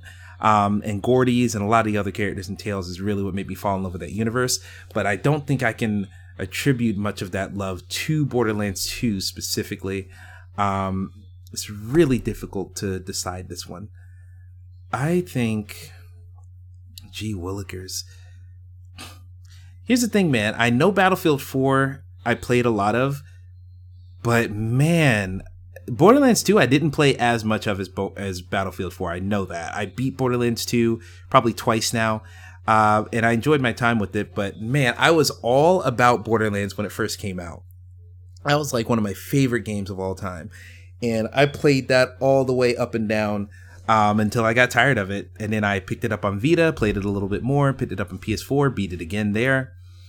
And even though I'm not feeling as great about it in retrospect, that still is like a very well loved game of mine. So I, despite my opinions changing over time, over the years, I don't know how much, uh, how much weight I want to give to you know, my old opinion versus my new opinion. For Battlefield 4, I don't have a new opinion on. I'm still judging that on how I felt when I was playing it more often. Uh, it's still a fun game, but it's just not a game I feel like I would need to come back to because there are other games that do modern military shooting better just by way of it being a topic of design and just a type of game that has been done over and over again and multiple times since. Uh, so I think I'm gonna hit Borderlands 2 just because it's more original, it's more unique, and for as much as I love that multiplayer in, in Battlefield 4, I still can't get over the fact that that campaign just not great. Just did not enjoy that campaign much. So yeah, Borderlands 2 is gonna win this one. Ooh, battle number 318 at 66% sorted. Risk of Rain 2 versus Dreams. Now, you might think this is going to be really traumatic, and you might think this is going to be a really long decision. but we already know the answer to this. now, I, I think we know. Once again, I think I know the one I'm gonna pick, but I do want to say real quick. Dreams feels like it's going to be a trump card in a lot of these. Dreams feels like it's going to be, well, do you vote against potentially every single game ever made? Because the potential of Dreams is insurmountable and it's hard for a lot of these games to pair up to that. Um, and I've seen the potential, not that I've even seen the potential, I've seen the outcome of said potential in Dreams already, even a few short months after release. And I enjoy that game. I enjoy the single player campaign that shipped with it. I enjoy I enjoy Dreams a whole lot, but it's not pure crack cocaine. it is not the straight up, fresh out the needle heroin that Risk of Rain 2 is. Like, holy shit, man. Risk of Rain 2 is just so fucking good. And I can instantly just, my brain just goes into soup. If I'm like in, if I'm in the middle of a really good Risk of Rain 2 run, nothing else matters, man. Nothing else is important. Throw everything else in the trash. Risk of Rain 2 is all I care about right now. In a way where Dreams, yes, I'll see a bunch of cool and interesting things on there that impress me, but like, I'm not even going to say it's few and far between because there are a lot of creations there. You could play nothing but the best creations in Dreams and be very, very, very consistent about it. You don't have to, you don't have to sift through too much crap in order to find the gold. Um, but Risk of Rain 2 is just all gold. It's all gold all the time. And especially if you're getting the right characters, the gold's even shinier. so, like, yeah, Risk of Rain 2 is going to win this one. I, I love you, Dreams. You're probably going to be near the top, but no, Risk of Rain 2 is certainly top 10. And that's not up for debate. So, yeah, battle number 318 goes to Risk of Rain 2. Battle number 319, Dreams versus Mafia 3. Here we go. Here's one that's really difficult. Um, Shit. Oh, fuck. Mmm. Ah, fuck. This one's hard. Now, we've already established I like Dreams a lot. We already established I like Mafia 3 a lot. You know, that very interesting late 60s story playing as a black character. Afro Latina, by the way, which I don't know if many people know that. They really don't make a too big a deal of him and his Latin roots as well. Uh, Lincoln Clay being the main character of Mafia 3. Um, they really don't talk about him being a Latina in that game much, but he is Afro Latina. So, uh, hmm. I really don't know how I could go on this one. Because here's the thing Mafia 3, I love that story and everything, but its Achilles heel is that it is a fairly generic game from a gameplay st- standpoint. It is about getting these territories taking down all the enemies in the territory, letting your people move in, open world game. Um, they have some really cool set pieces for the for the big marquee missions when you're taking out a target. Those set pieces are cool, but they're kind of split up with a bunch of fairly generic shooting stealth missions. Uh, I love Mafia 3 though. Mafia 3 is just so mm. But Dream I feel like I'm I feel like the reason this is so hard for me to pick between these two is because I have a little bit of recency bias here. Dreams did just come out this year, and I love that game, and I'm still thinking about it. And while I haven't played it as much as I would have liked, you know, shame on me for that. I still think it is a remarkable achievement, and I still want to ride and die for Dreams just because I know it's going to be one of those games that's going to get overlooked at the end of the year list, and people are rarely going to talk about it because it's coming out in the same year as The Last of Us Part 2, Cyberpunk, you know, all these great, great games, and a new generation of consoles that are going to probably bring even more titles that we don't know about yet. Uh, Dreams is definitely a great game, but I, I feel that urge to just chill with it because I know it's going to get shortchanged. But in this list, in this top 100 list, I don't even know if Dreams is gonna be the the highest rated media molecule game to be completely honest because i think we might have already voted for dreams over tearaway um, but like i could easily go either way on either of those games depending on the day henceforth it might have been a bad idea to record the second half of this episode on a different day but mafia 3 i'm pretty consistent in my feelings on uh, I, I will always love that game for the reasons i love that game and even the generic parts of it I didn't find as being that generic because I don't play every single game that's released. So those mechanics don't become stale to me as quickly as other people may. Um, so I think that's the main thing there. Plus, I got my little brother into Mafia 3. I don't know if I've said that. My little brother's in the other room right now. But yeah, he, I got him into Mafia 3 and he's been digging it. And it makes me really happy as an older brother. So uh, I feel really good about that. But you know what? I'm going to have to do it all due respect to Dreams, Mafia 3 is going to win this one. Uh, I've said everything I need to say about Mafia 3. Great game, but uh, I know there's I, there's probably more flaws in Mafia 3 than there are in Dreams, but the things that I love about Mafia 3, I really do love. So we're going to vote for it despite, you know, any other judgment. Oh boy, that felt weird. Battle number 320 Dreams versus Gotham City Imposters. Holy shit. Oh, this is this is Dreams this is the judgment day of Dreams right now. This is going to really go hard on them. Ah, flickety flackety floop. Um Dreams is Gotham uh, I think I have to choose Gotham City Imposters, y'all. I'm sorry. Gotham City Imposters is just so satisfying from just a straight up gameplay perspective that even if it doesn't surprise me and wow me, it's still the thing that's impressive about Gotham City Imposters is the fact that it exists. Like someone went to WB executives and were like, "Yo, we have this multi it you know what?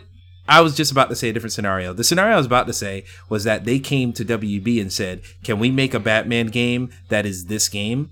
When in all likelihood it was probably the other way around where Monolith probably had an idea for a really cool multiplayer shooter with a bunch of different abilities and all this stuff. And WB said, put Batman on it, it'll sell more. And they were able to do it, and the game was fun either way. But it's really, it's just such a wacky idea. Let's put a Batman game without Batman himself or any of the other Rogues Gallery.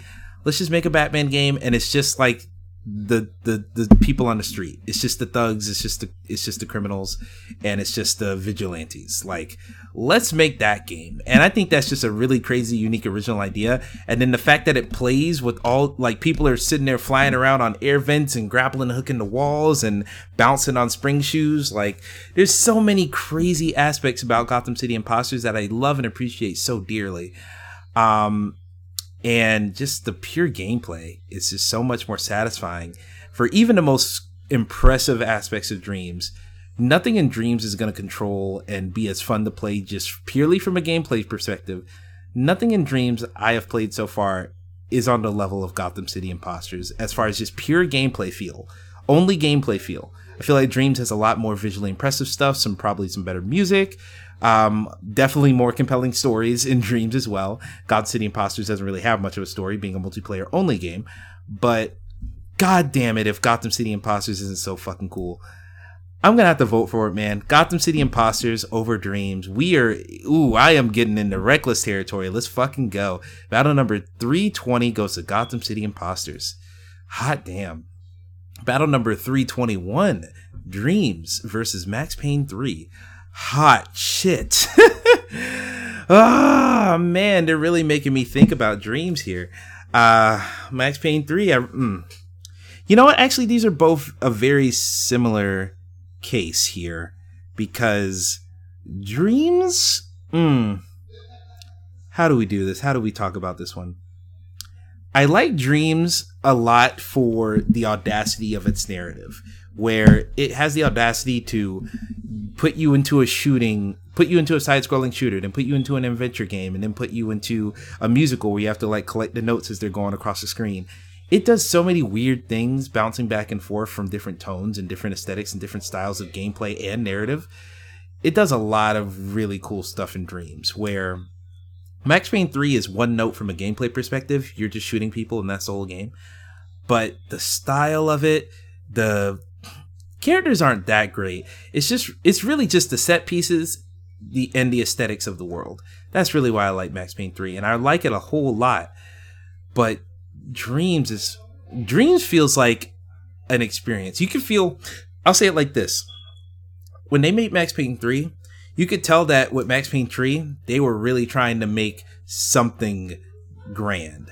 Like they were trying to use their inspirations, you know, Man on Fire and all that stuff, trying to use their inspirations and make something on the level of those inspirations. They had a goal and they were shooting for it. Where Dreams feels like less they were trying to make a specific type of art and that they just wanted to express themselves. Like Dreams feels like a, a completely pure expression of artistic ability in a way where Max Payne 3 feels like a very specific execution of mimicking an artistic style. Where, not to disrespect Max Payne 3, But and Max Payne 3 doesn't even feel derivative or anything like that by way of it being a third person shooter rather than a film.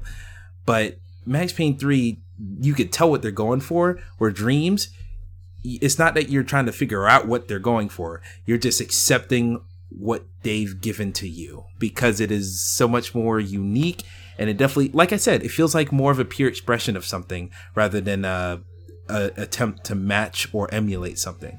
So because of that, I think I'm gonna vote for Dreams. I love you, Max Payne 3. You're probably gonna get some respect here in just a second if if I guessed correctly. But Dreams is gonna win this one. Battle 321 goes to Dreams. And oh wow, fuck! Here we go. Battle 322 at 67% sorted. Devil May Cry 5 versus Max Payne 3. Hot shit. Um Devil May Cry 5 versus Max Payne 3. What the hell, dude? Ah, shit. What do I like more? Because I played through both of these somewhat recently. Max Payne 3, I'm on. Uh, I think I mentioned on the last episode, I'm playing. I'm replaying Max Payne 3 to listen along with the podcast. Um, so I'm almost done with that. I got two more chapters left of Max Payne 3. Devil May Cry 5 I beat last year, and I really dug that game. I really dug the uh, really dug the characters, really dug the combat, and that's pretty much it. like when it comes to the actual narrative of things that happened, there weren't too many plot points that I was like, "Ooh, shit, what was that?" But from the encounters, from the art design's really cool too. Like just so many cool things about Devil May Cry 5. That's the reason I like that game because it has a lot of cool, interesting aspects. But overall, when you want to zoom out to the wider plot, I don't care. I don't know. All of that stuff is nothing to me. Where Max Payne 3 it's less the plot isn't really compelling to me in Max Payne 3. Actually, I think I like these games for similar reasons where artistically they're very pretty, where Max Payne 3 has really gorgeous environments, especially me replaying it on PC right now. Really gorgeous environments, some pretty interesting characters.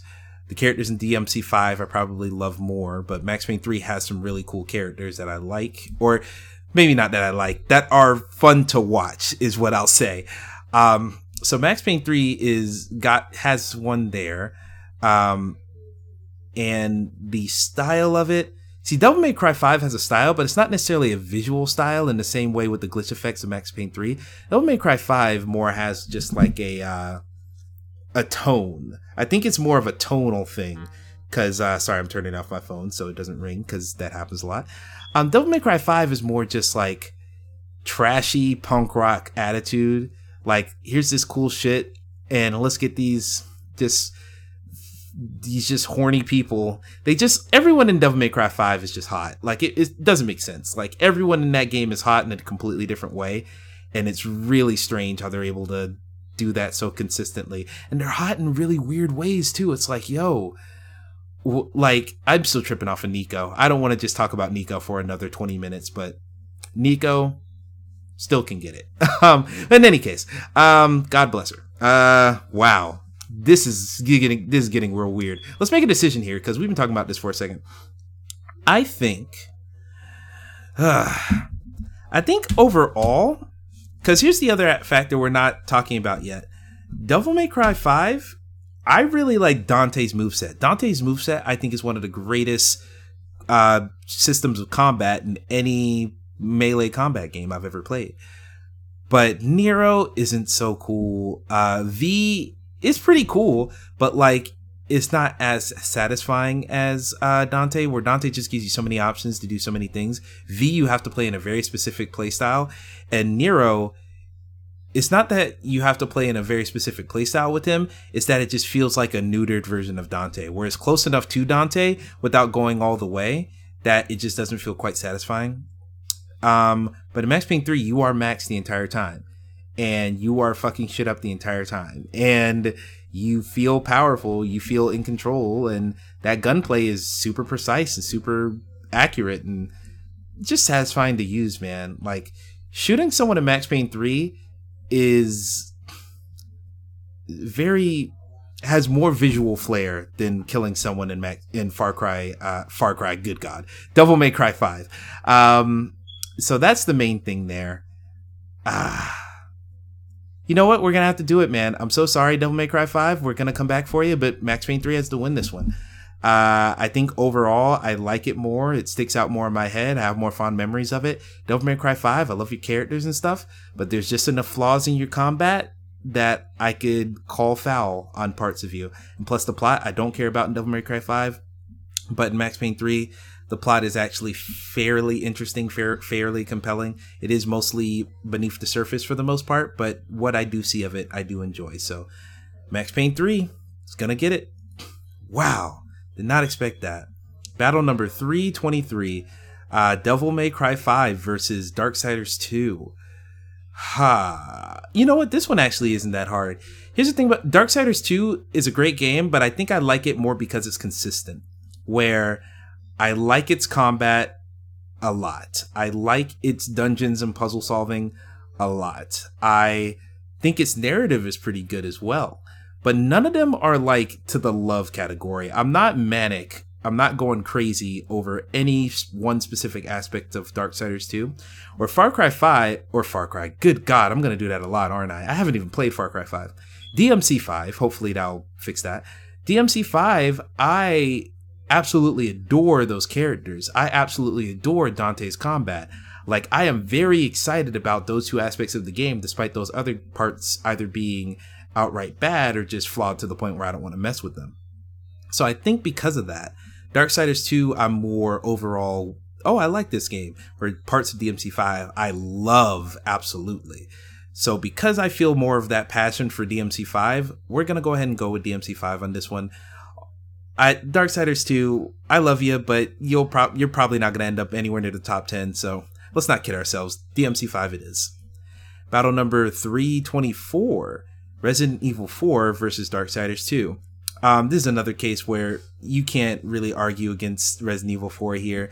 Uh, that pacing is great. The story isn't too strong for me. Like the actual plot of Resident Evil 4, I really don't think of sticking out in my mind. But just the just the combat and just the pacing of every single moment in Resident Evil 4 and once once you get to those that one monster that doesn't die when you shoot it and you have to get that special sniper rifle to finally kill him oh man, just moments like that where it just flips what you expect on your head.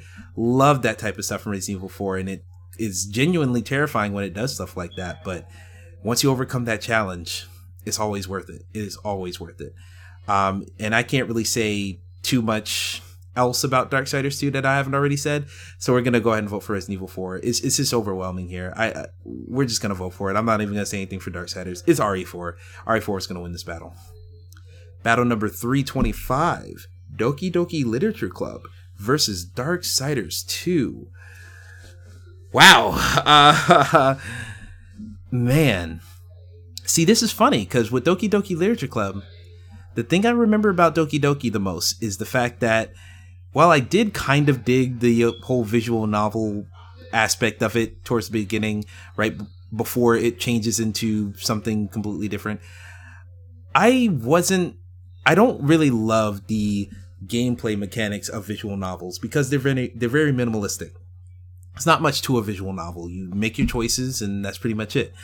Um, and they had a little poetry mini game in Doki Doki Literature Club, but it wasn't like sorry, I'm gonna I was eating chips right before this, so I just want to wrap up the bag so it's not just hanging open and then the chips get stale and nobody wants that. Um, but anyway, the elements of Doki Doki Literature Club before the big twist, I'm not super duper like crazy about. Um, but but like we we already talked about it, the twist and everything that happens towards the second half of that game completely blew me away, completely took me by surprise, and definitely cemented it as one of my favorite games. Darksiders 2 is just consistent. Like that's the thing about Darksiders 2. It's just very, very consistent. Like really good combat challenges, really good boss fights. I didn't say that. There's some great boss fights in that game as well. Um, just all the elements of Darksiders 2, none of them are horrible or completely broken in any way. None of them are super lackluster. But Doki Doki Literature Club, despite me, like I said, I- will say it like this Doki Doki Literature Club, first half, like a 7 out of 10 ish, about if I was to rate that section. Where you get to the back half, that's 10 out of 10, man that's so subversive and just does so much shit that I didn't expect. That's full 10. Where Darksiders, overall, that whole game is probably consistently an 8 out of 10. Just because everything's solid, everything's really good, everything's really well done. It's hard for me to call fault to much of anything in Darksiders 2. So I think I think I'm gonna go ahead and give it to Doki Doki Literature Club because I'll take I'll take I'll take half of I'll take half flaws and half excellence over a complete competency the whole way through. Like I think I'll take that most of the time. So Doki Doki Literature Club is going to win this just because it sticks out of my head more because of that big uh, twist there. And yeah, Darksiders 2 is still great. If you haven't played it, I recommend it. it. Has a good story as well. And it's a more impactful story to a lot of people I've seen from YouTube videos and stuff. But for me, Doki Doki is the one. So let's go ahead and click it. Battle number 326 Metro Exodus versus Darksiders 2. Huh. Wow. Mmm. Metro Exodus I put on here because it is that classic uh, scavenging for resources, exploring the open world, take out enemies here and there if you're threatened. It does have that pace that I really enjoy, but I like how it takes into account so many of your actions where you can roam the open world and find items for your friends and family members and like get the you can do a side mission to get this teddy bear for this girl. Uh, you can do a side mission to get this guitar for one of your uh, one of your military squad mates. Um, you can do all these aspects that connect you to the characters more but it really cares about character all the way down to the mechanics. Like you can you can come up to enemies and if your weapon is holstered they might not shoot on sight you know? They might actually take the time and listen to you talk and it's it's just really cool to see a game do something like that where i'm sure it's not the first time that's been done but for me that's the first time i experienced it so metro exodus really sticks out in my mind. But i don't know man. For as much as i like metro exodus darksiders 2 is just so it, it's really good. Mm. see here's the thing. I feel like these are very equally matched games in my mind. Like darksiders 2 is a very consistent game or metro exodus because because my biggest issue with Metro Exodus is that because it is an exploratory game, but it's such an impressive game. It's so much about the slow pace and the fact that you're you're not this super agile guy. You're walking at a very slow pace. You're running at a very slow pace. Even um, even when you get into a vehicle, they cl- they control very slowly. It isn't intuitive to move these things around, but all of that adds to the atmosphere of the game. It all adds to the experience to the point where I didn't feel aggravated about it. And you're talking to somebody who adores Titanfall 2. So if the speed of that, uh, the speed of Metro Exodus or its lack of speed in Metro Exodus didn't get me to hate the game, that must mean that its atmosphere is worth preserving. So I love that about Metro Exodus. Darksiders 2 doesn't have too much of an atmosphere to uphold, but like I said, it's just very consistent. It's just remarkably consistent. Uh, but Metro Exodus does bounce back and forth between those exploratory moments. And it does have the more linear sections that I really like, where you just shoot a bunch of dudes in a hallway because sometimes that's what you want. After you've been exploring for three hours, it is fun to just go through a nice linear section of a campaign where you know where to progress and there's not too much, you know, agency for players to get lost or to just have to scourge around an entire environment. Um, I think we're. God, this one's really hard. Metro Exodus versus Darksiders 2. I did not expect this to be so hard.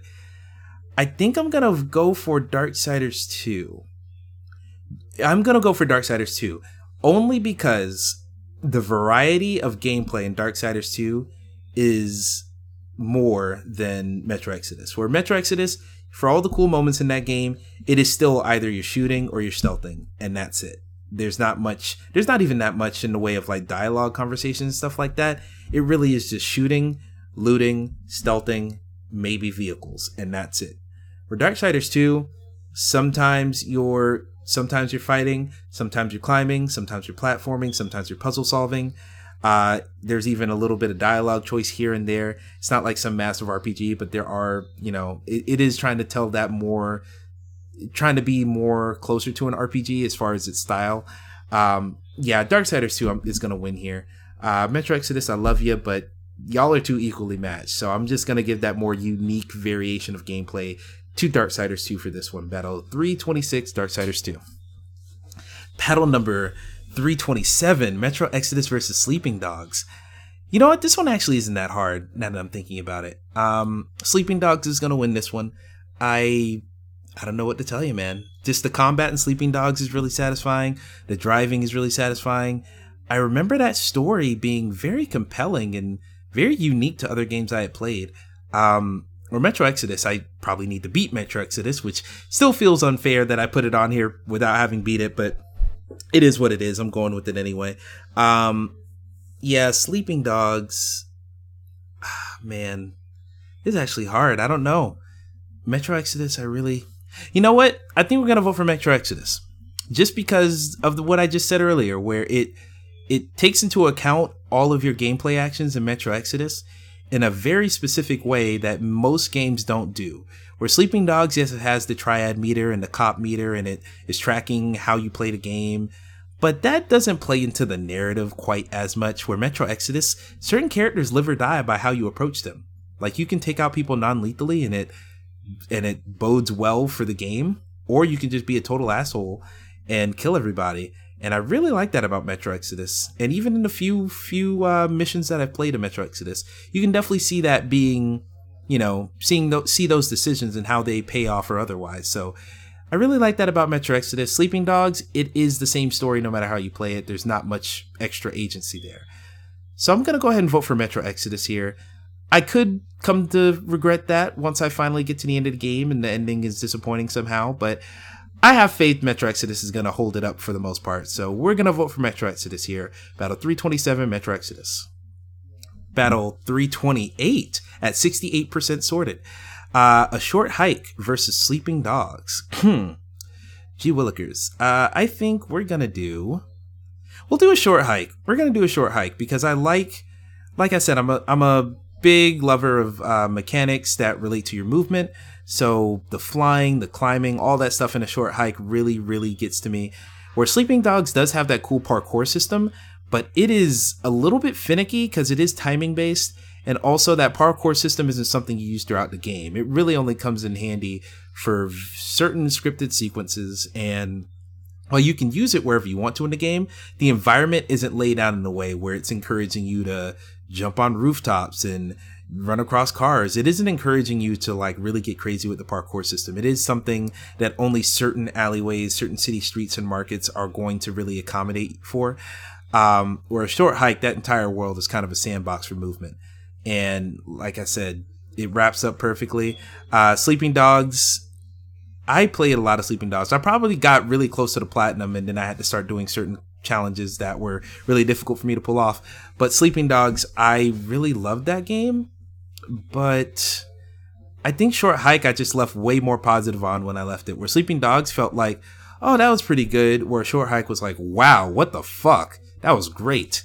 So yeah, I think I'm gonna hit a short hike here. Love Sleeping Dogs, but we'll give some respect to Sleeping Dogs pretty soon. We're gonna hit a short hike right here.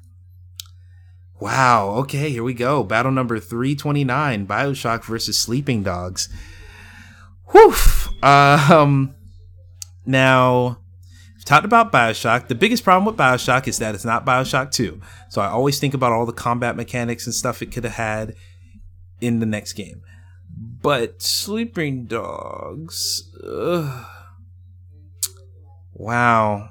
I really have to think about this, man how much do I like the combat in Sleeping Dogs? Because Bioshock has fairly good combat. It is neutered with the lack of the dual wielding option, but you know, using that using that stuff against big daddies was super fun. You know what? I think I think I know what it is. In BioShock, all the different tools you get, all the different mechanics for placing mines, placing traps, all that type of stuff is really cool to use on just the big daddies. You really don't get to use those on the splicers too much in BioShock 1.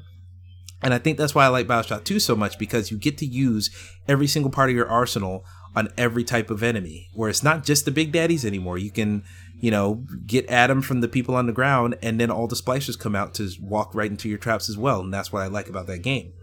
Um, hmm. I think I think I have to do a variety thing again because I know people love the narrative of Bioshock, but besides that twist, what else is there? You fight the big Fontaine dude, you dress up as a big daddy, and it does, and it's really silly in retrospect compared to the second game.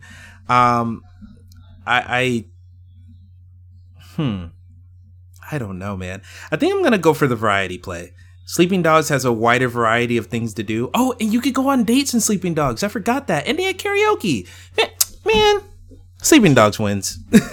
you can do a lot of cool shit in Sleeping Dogs. Where Bioshock is a great game, but it's it's undeniably more one note than Sleeping Dogs. Where yes, you can talk about the quality of all those different things you can do in Sleeping Dogs, but the quality was totally good in my in my opinion. So we're gonna go with Sleeping Dogs here. That's wild, I know, but Sleeping Dogs wins over Bioshock.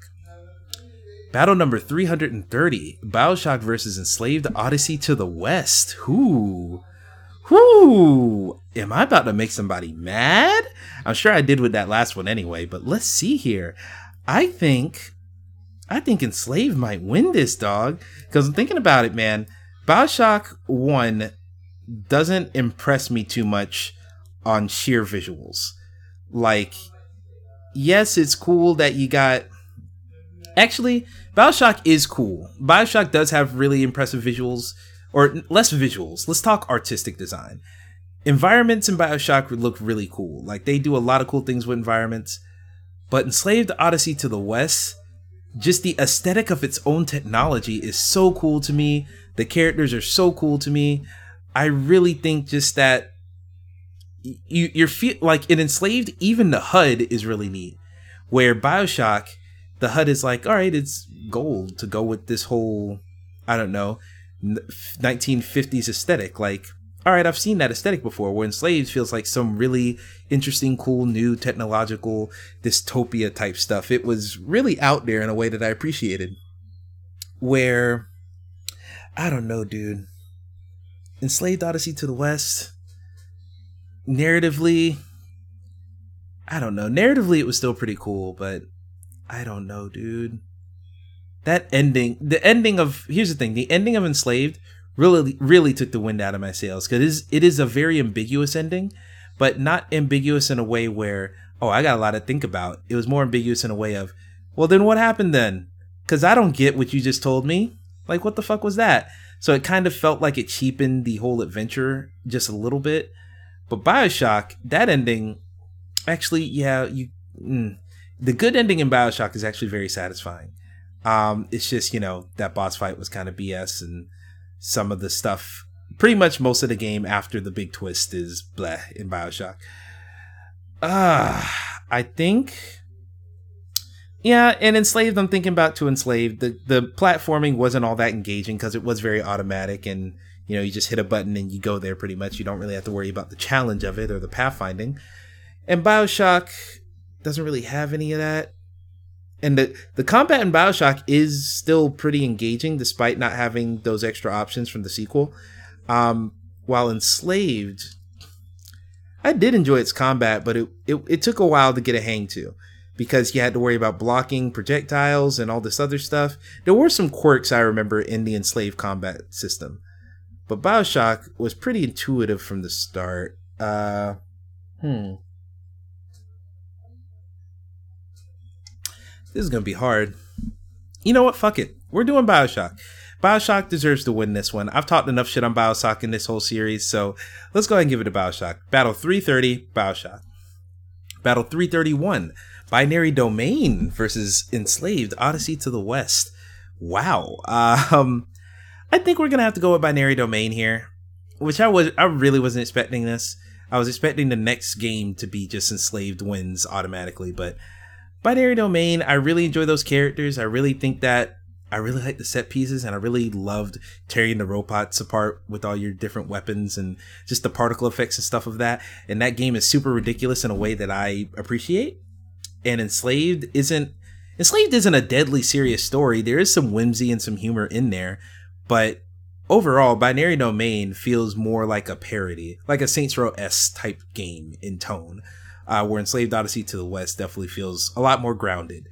Uh, yeah, Binary Domain might have a little bit more generic things in common with like a Gears of War, where it's very generic sci-fi in a lot of ways. But I I like the moxie of of that game. I like the I don't know. There's a certain je ne sais quoi of binary domain that I really dig that Enslaved Odyssey to the West just doesn't have. Where I like the world of Enslaved probably more than I like the characters. Where Binary Domain, I like the characters more than the world.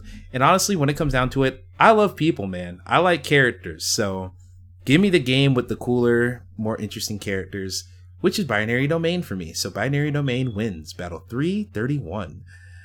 Oh boy. Okay, here we go. We got a winner now. Battle number 332 Fear 2 Project Origin versus Enslaved Odyssey to the West. Enslaved's winning this one.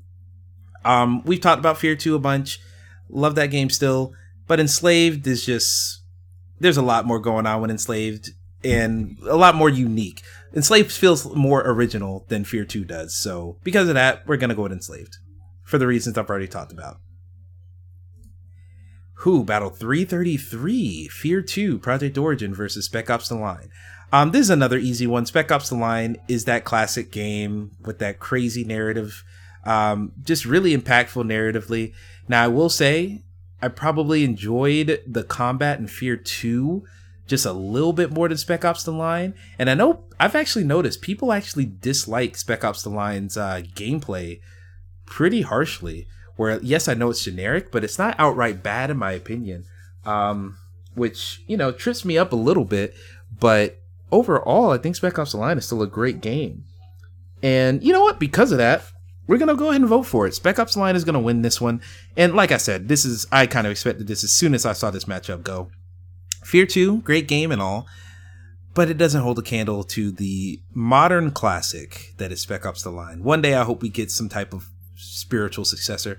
I don't think you're gonna get an actual direct sequel because that doesn't seem appropriate, but I'd love to see some other soldiers in a similar situation to see how they break down and stuff like that. So, Spec Ops: The Line, it is.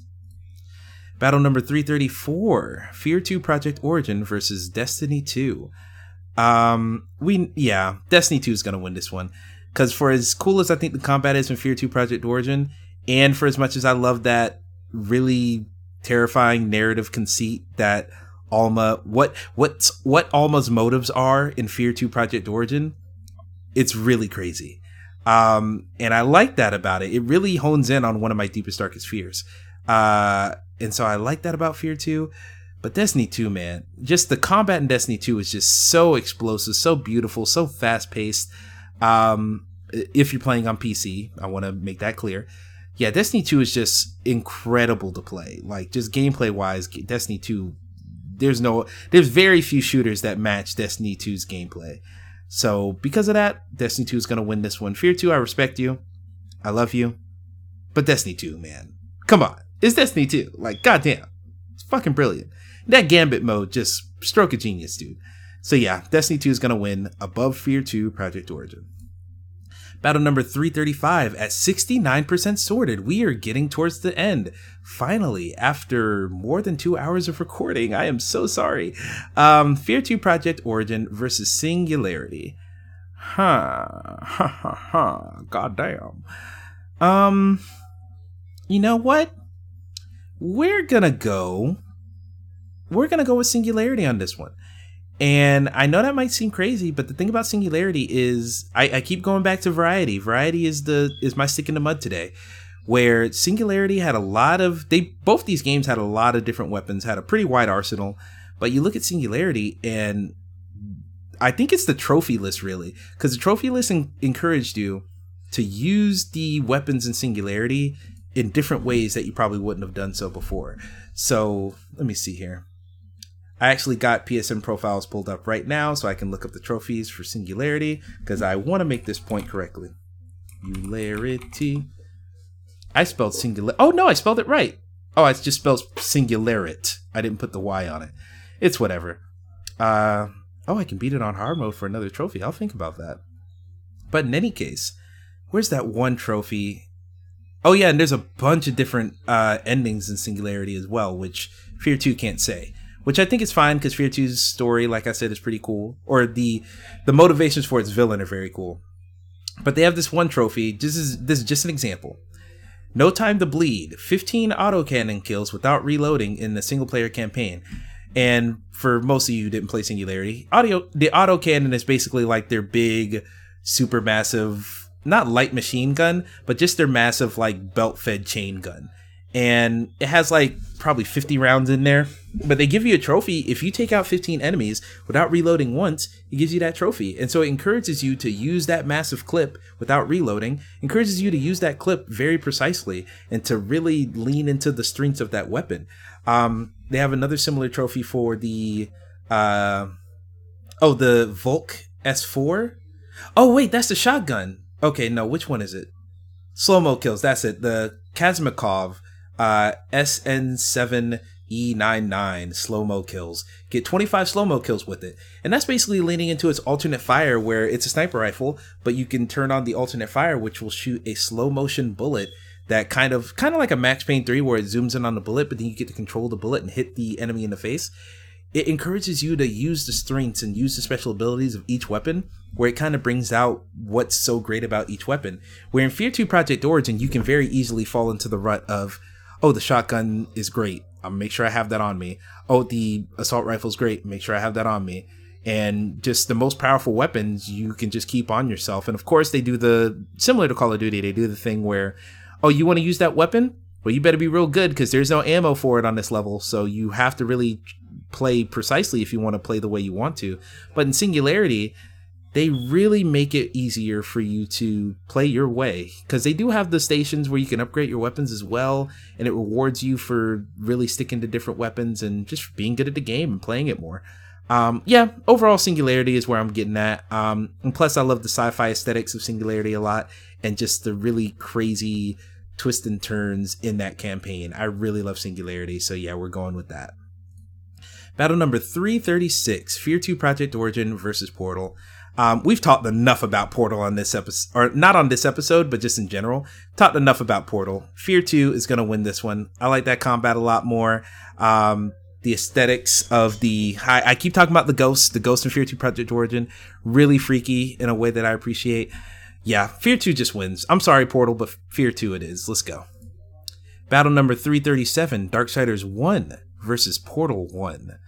Huh. I think my instinct said go to Darksiders, but mm, I like Darksiders a lot. Narratively, I couldn't tell you jack shit about Darksiders. I do I even like that many of the environments? The environments don't even stick out to me in Darksiders 1 that much. Like they're very much so not generic, but most of it takes place on Earth. So I remember like a bunch of destroyed city streets. I, I remember some there was like some babbling brook that you go to, a really beautiful looking creek with some grass and stuff. But there's nothing like the big field where you do that boss fight in Dark Darksiders 2. There's nothing like the the I, I don't think it's hell, but like the land of the dead or something like that, where everything's like drowned out in this bunch of dark purples and stuff like that. You don't get anything on that level in Dark Darksiders 1. But Portal 1 is just fine. That's the thing, man. Portal 1 is just a fine game. Like it's pretty cool. Like I probably would have been so much more in love with it if I played it and it wasn't already a meme by the time I got to it. But like it is what it is, man. Portal's a cool game, but it's just not Darksiders. And I, I, I think the franchise overall I am in love with when it comes to Darksiders. Where Portal, I have no attachment to that franchise. Like, in all seriousness, I have no attachment to that franchise.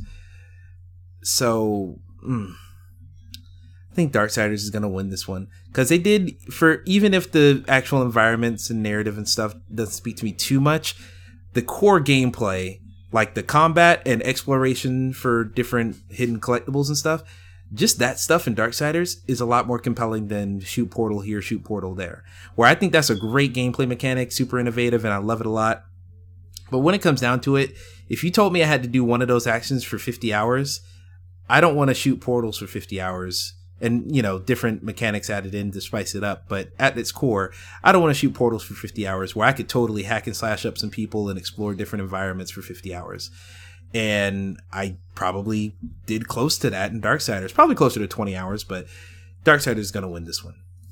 Battle number 338 half-life 2 versus portal. Ha ha ha ha. Shit. Um let's let's think about this here. Let's not get too brash here y'all I think, hmm, I think I'm gonna go for shit. Nah, you know what? This isn't that hard. Half Life 2 is gonna win this one. Um, we all know I really dig that portal gun, or not portal gun. I the portal gun's fine. It's the gravity gun in Half Life 2 that I really go crazy about, and just the utility of that thing. Just I don't know. It's just a really cool weapon, and the augmentations you get to it at the end of the game are incredible. I think that stuff is super awesome. Um, so yeah, Half Life 2. Yeah, there's no question here. Half Life 2 wins because by way of it being a more traditional shooter, I'm gonna enjoy it a little bit more than Portal One. Uh, where, but it also uh, Half Life Two is just really cool. Half Life Two has some really cool ideas, and Portal does too, but it it's not as engaging from a gameplay perspective for me personally. So we're gonna go ahead and select Half Life Two here. Battle number 339, Costume Quest versus Portal. I think we're still gonna go for Costume Quest. I am so sorry, Portal. We we shit on Portal at every moment we get in this series. I am so sorry for it, but yeah, Costume Quest, man. I love that. I love the world. I love the characters. I love the art design. That's really why I love that game. Art design is just so on point, and just the really cutesy aesthetic of it in general. I really love in Costume Quest. Like I said, I would take any. Uh, I would take characters from any of these other games that we are selecting in here I would take a character in the costume quest style of any of these other characters because I love that art style so much. I think it's so great. And I should probably watch that Amazon cartoon that they have on Amazon Prime. Maybe I'll get around to that, but in all likelihood, I probably won't. it's for kids anyway, so you know, we'll, we'll leave it for them. But in any case, really do love Costume Quest, and we're gonna go ahead and vote for it here over Portal for 339. Oh man, I am going to get so much hate mail. Battle number 340 Kane and Lynch 2 Dog Days versus Portal. God damn it. Mm. I know y'all gonna hate me. I really want to pick Kane and Lynch 2 right now. I really want to pick and Lynch 2 right now. Ah here's the thing, man. The reason I, we already talked about it. The reason I love and Lynch 2 is because it is it wants to be as ugly as possible. It wants to have these hideous characters that you dislike. It wants to have these really horrible artifacting video uh, effects on screen. It really wants to be just the most appalling game ever. And it accomplishes that, but it does so at the cost of satisfying gunplay. Oh my god, sorry. I did the nose thing again. I do that every episode. We got so close to the end without me doing it, but I'm so sorry. Mm. In any case. Mm. Oh my gosh. I'll have to calm that down.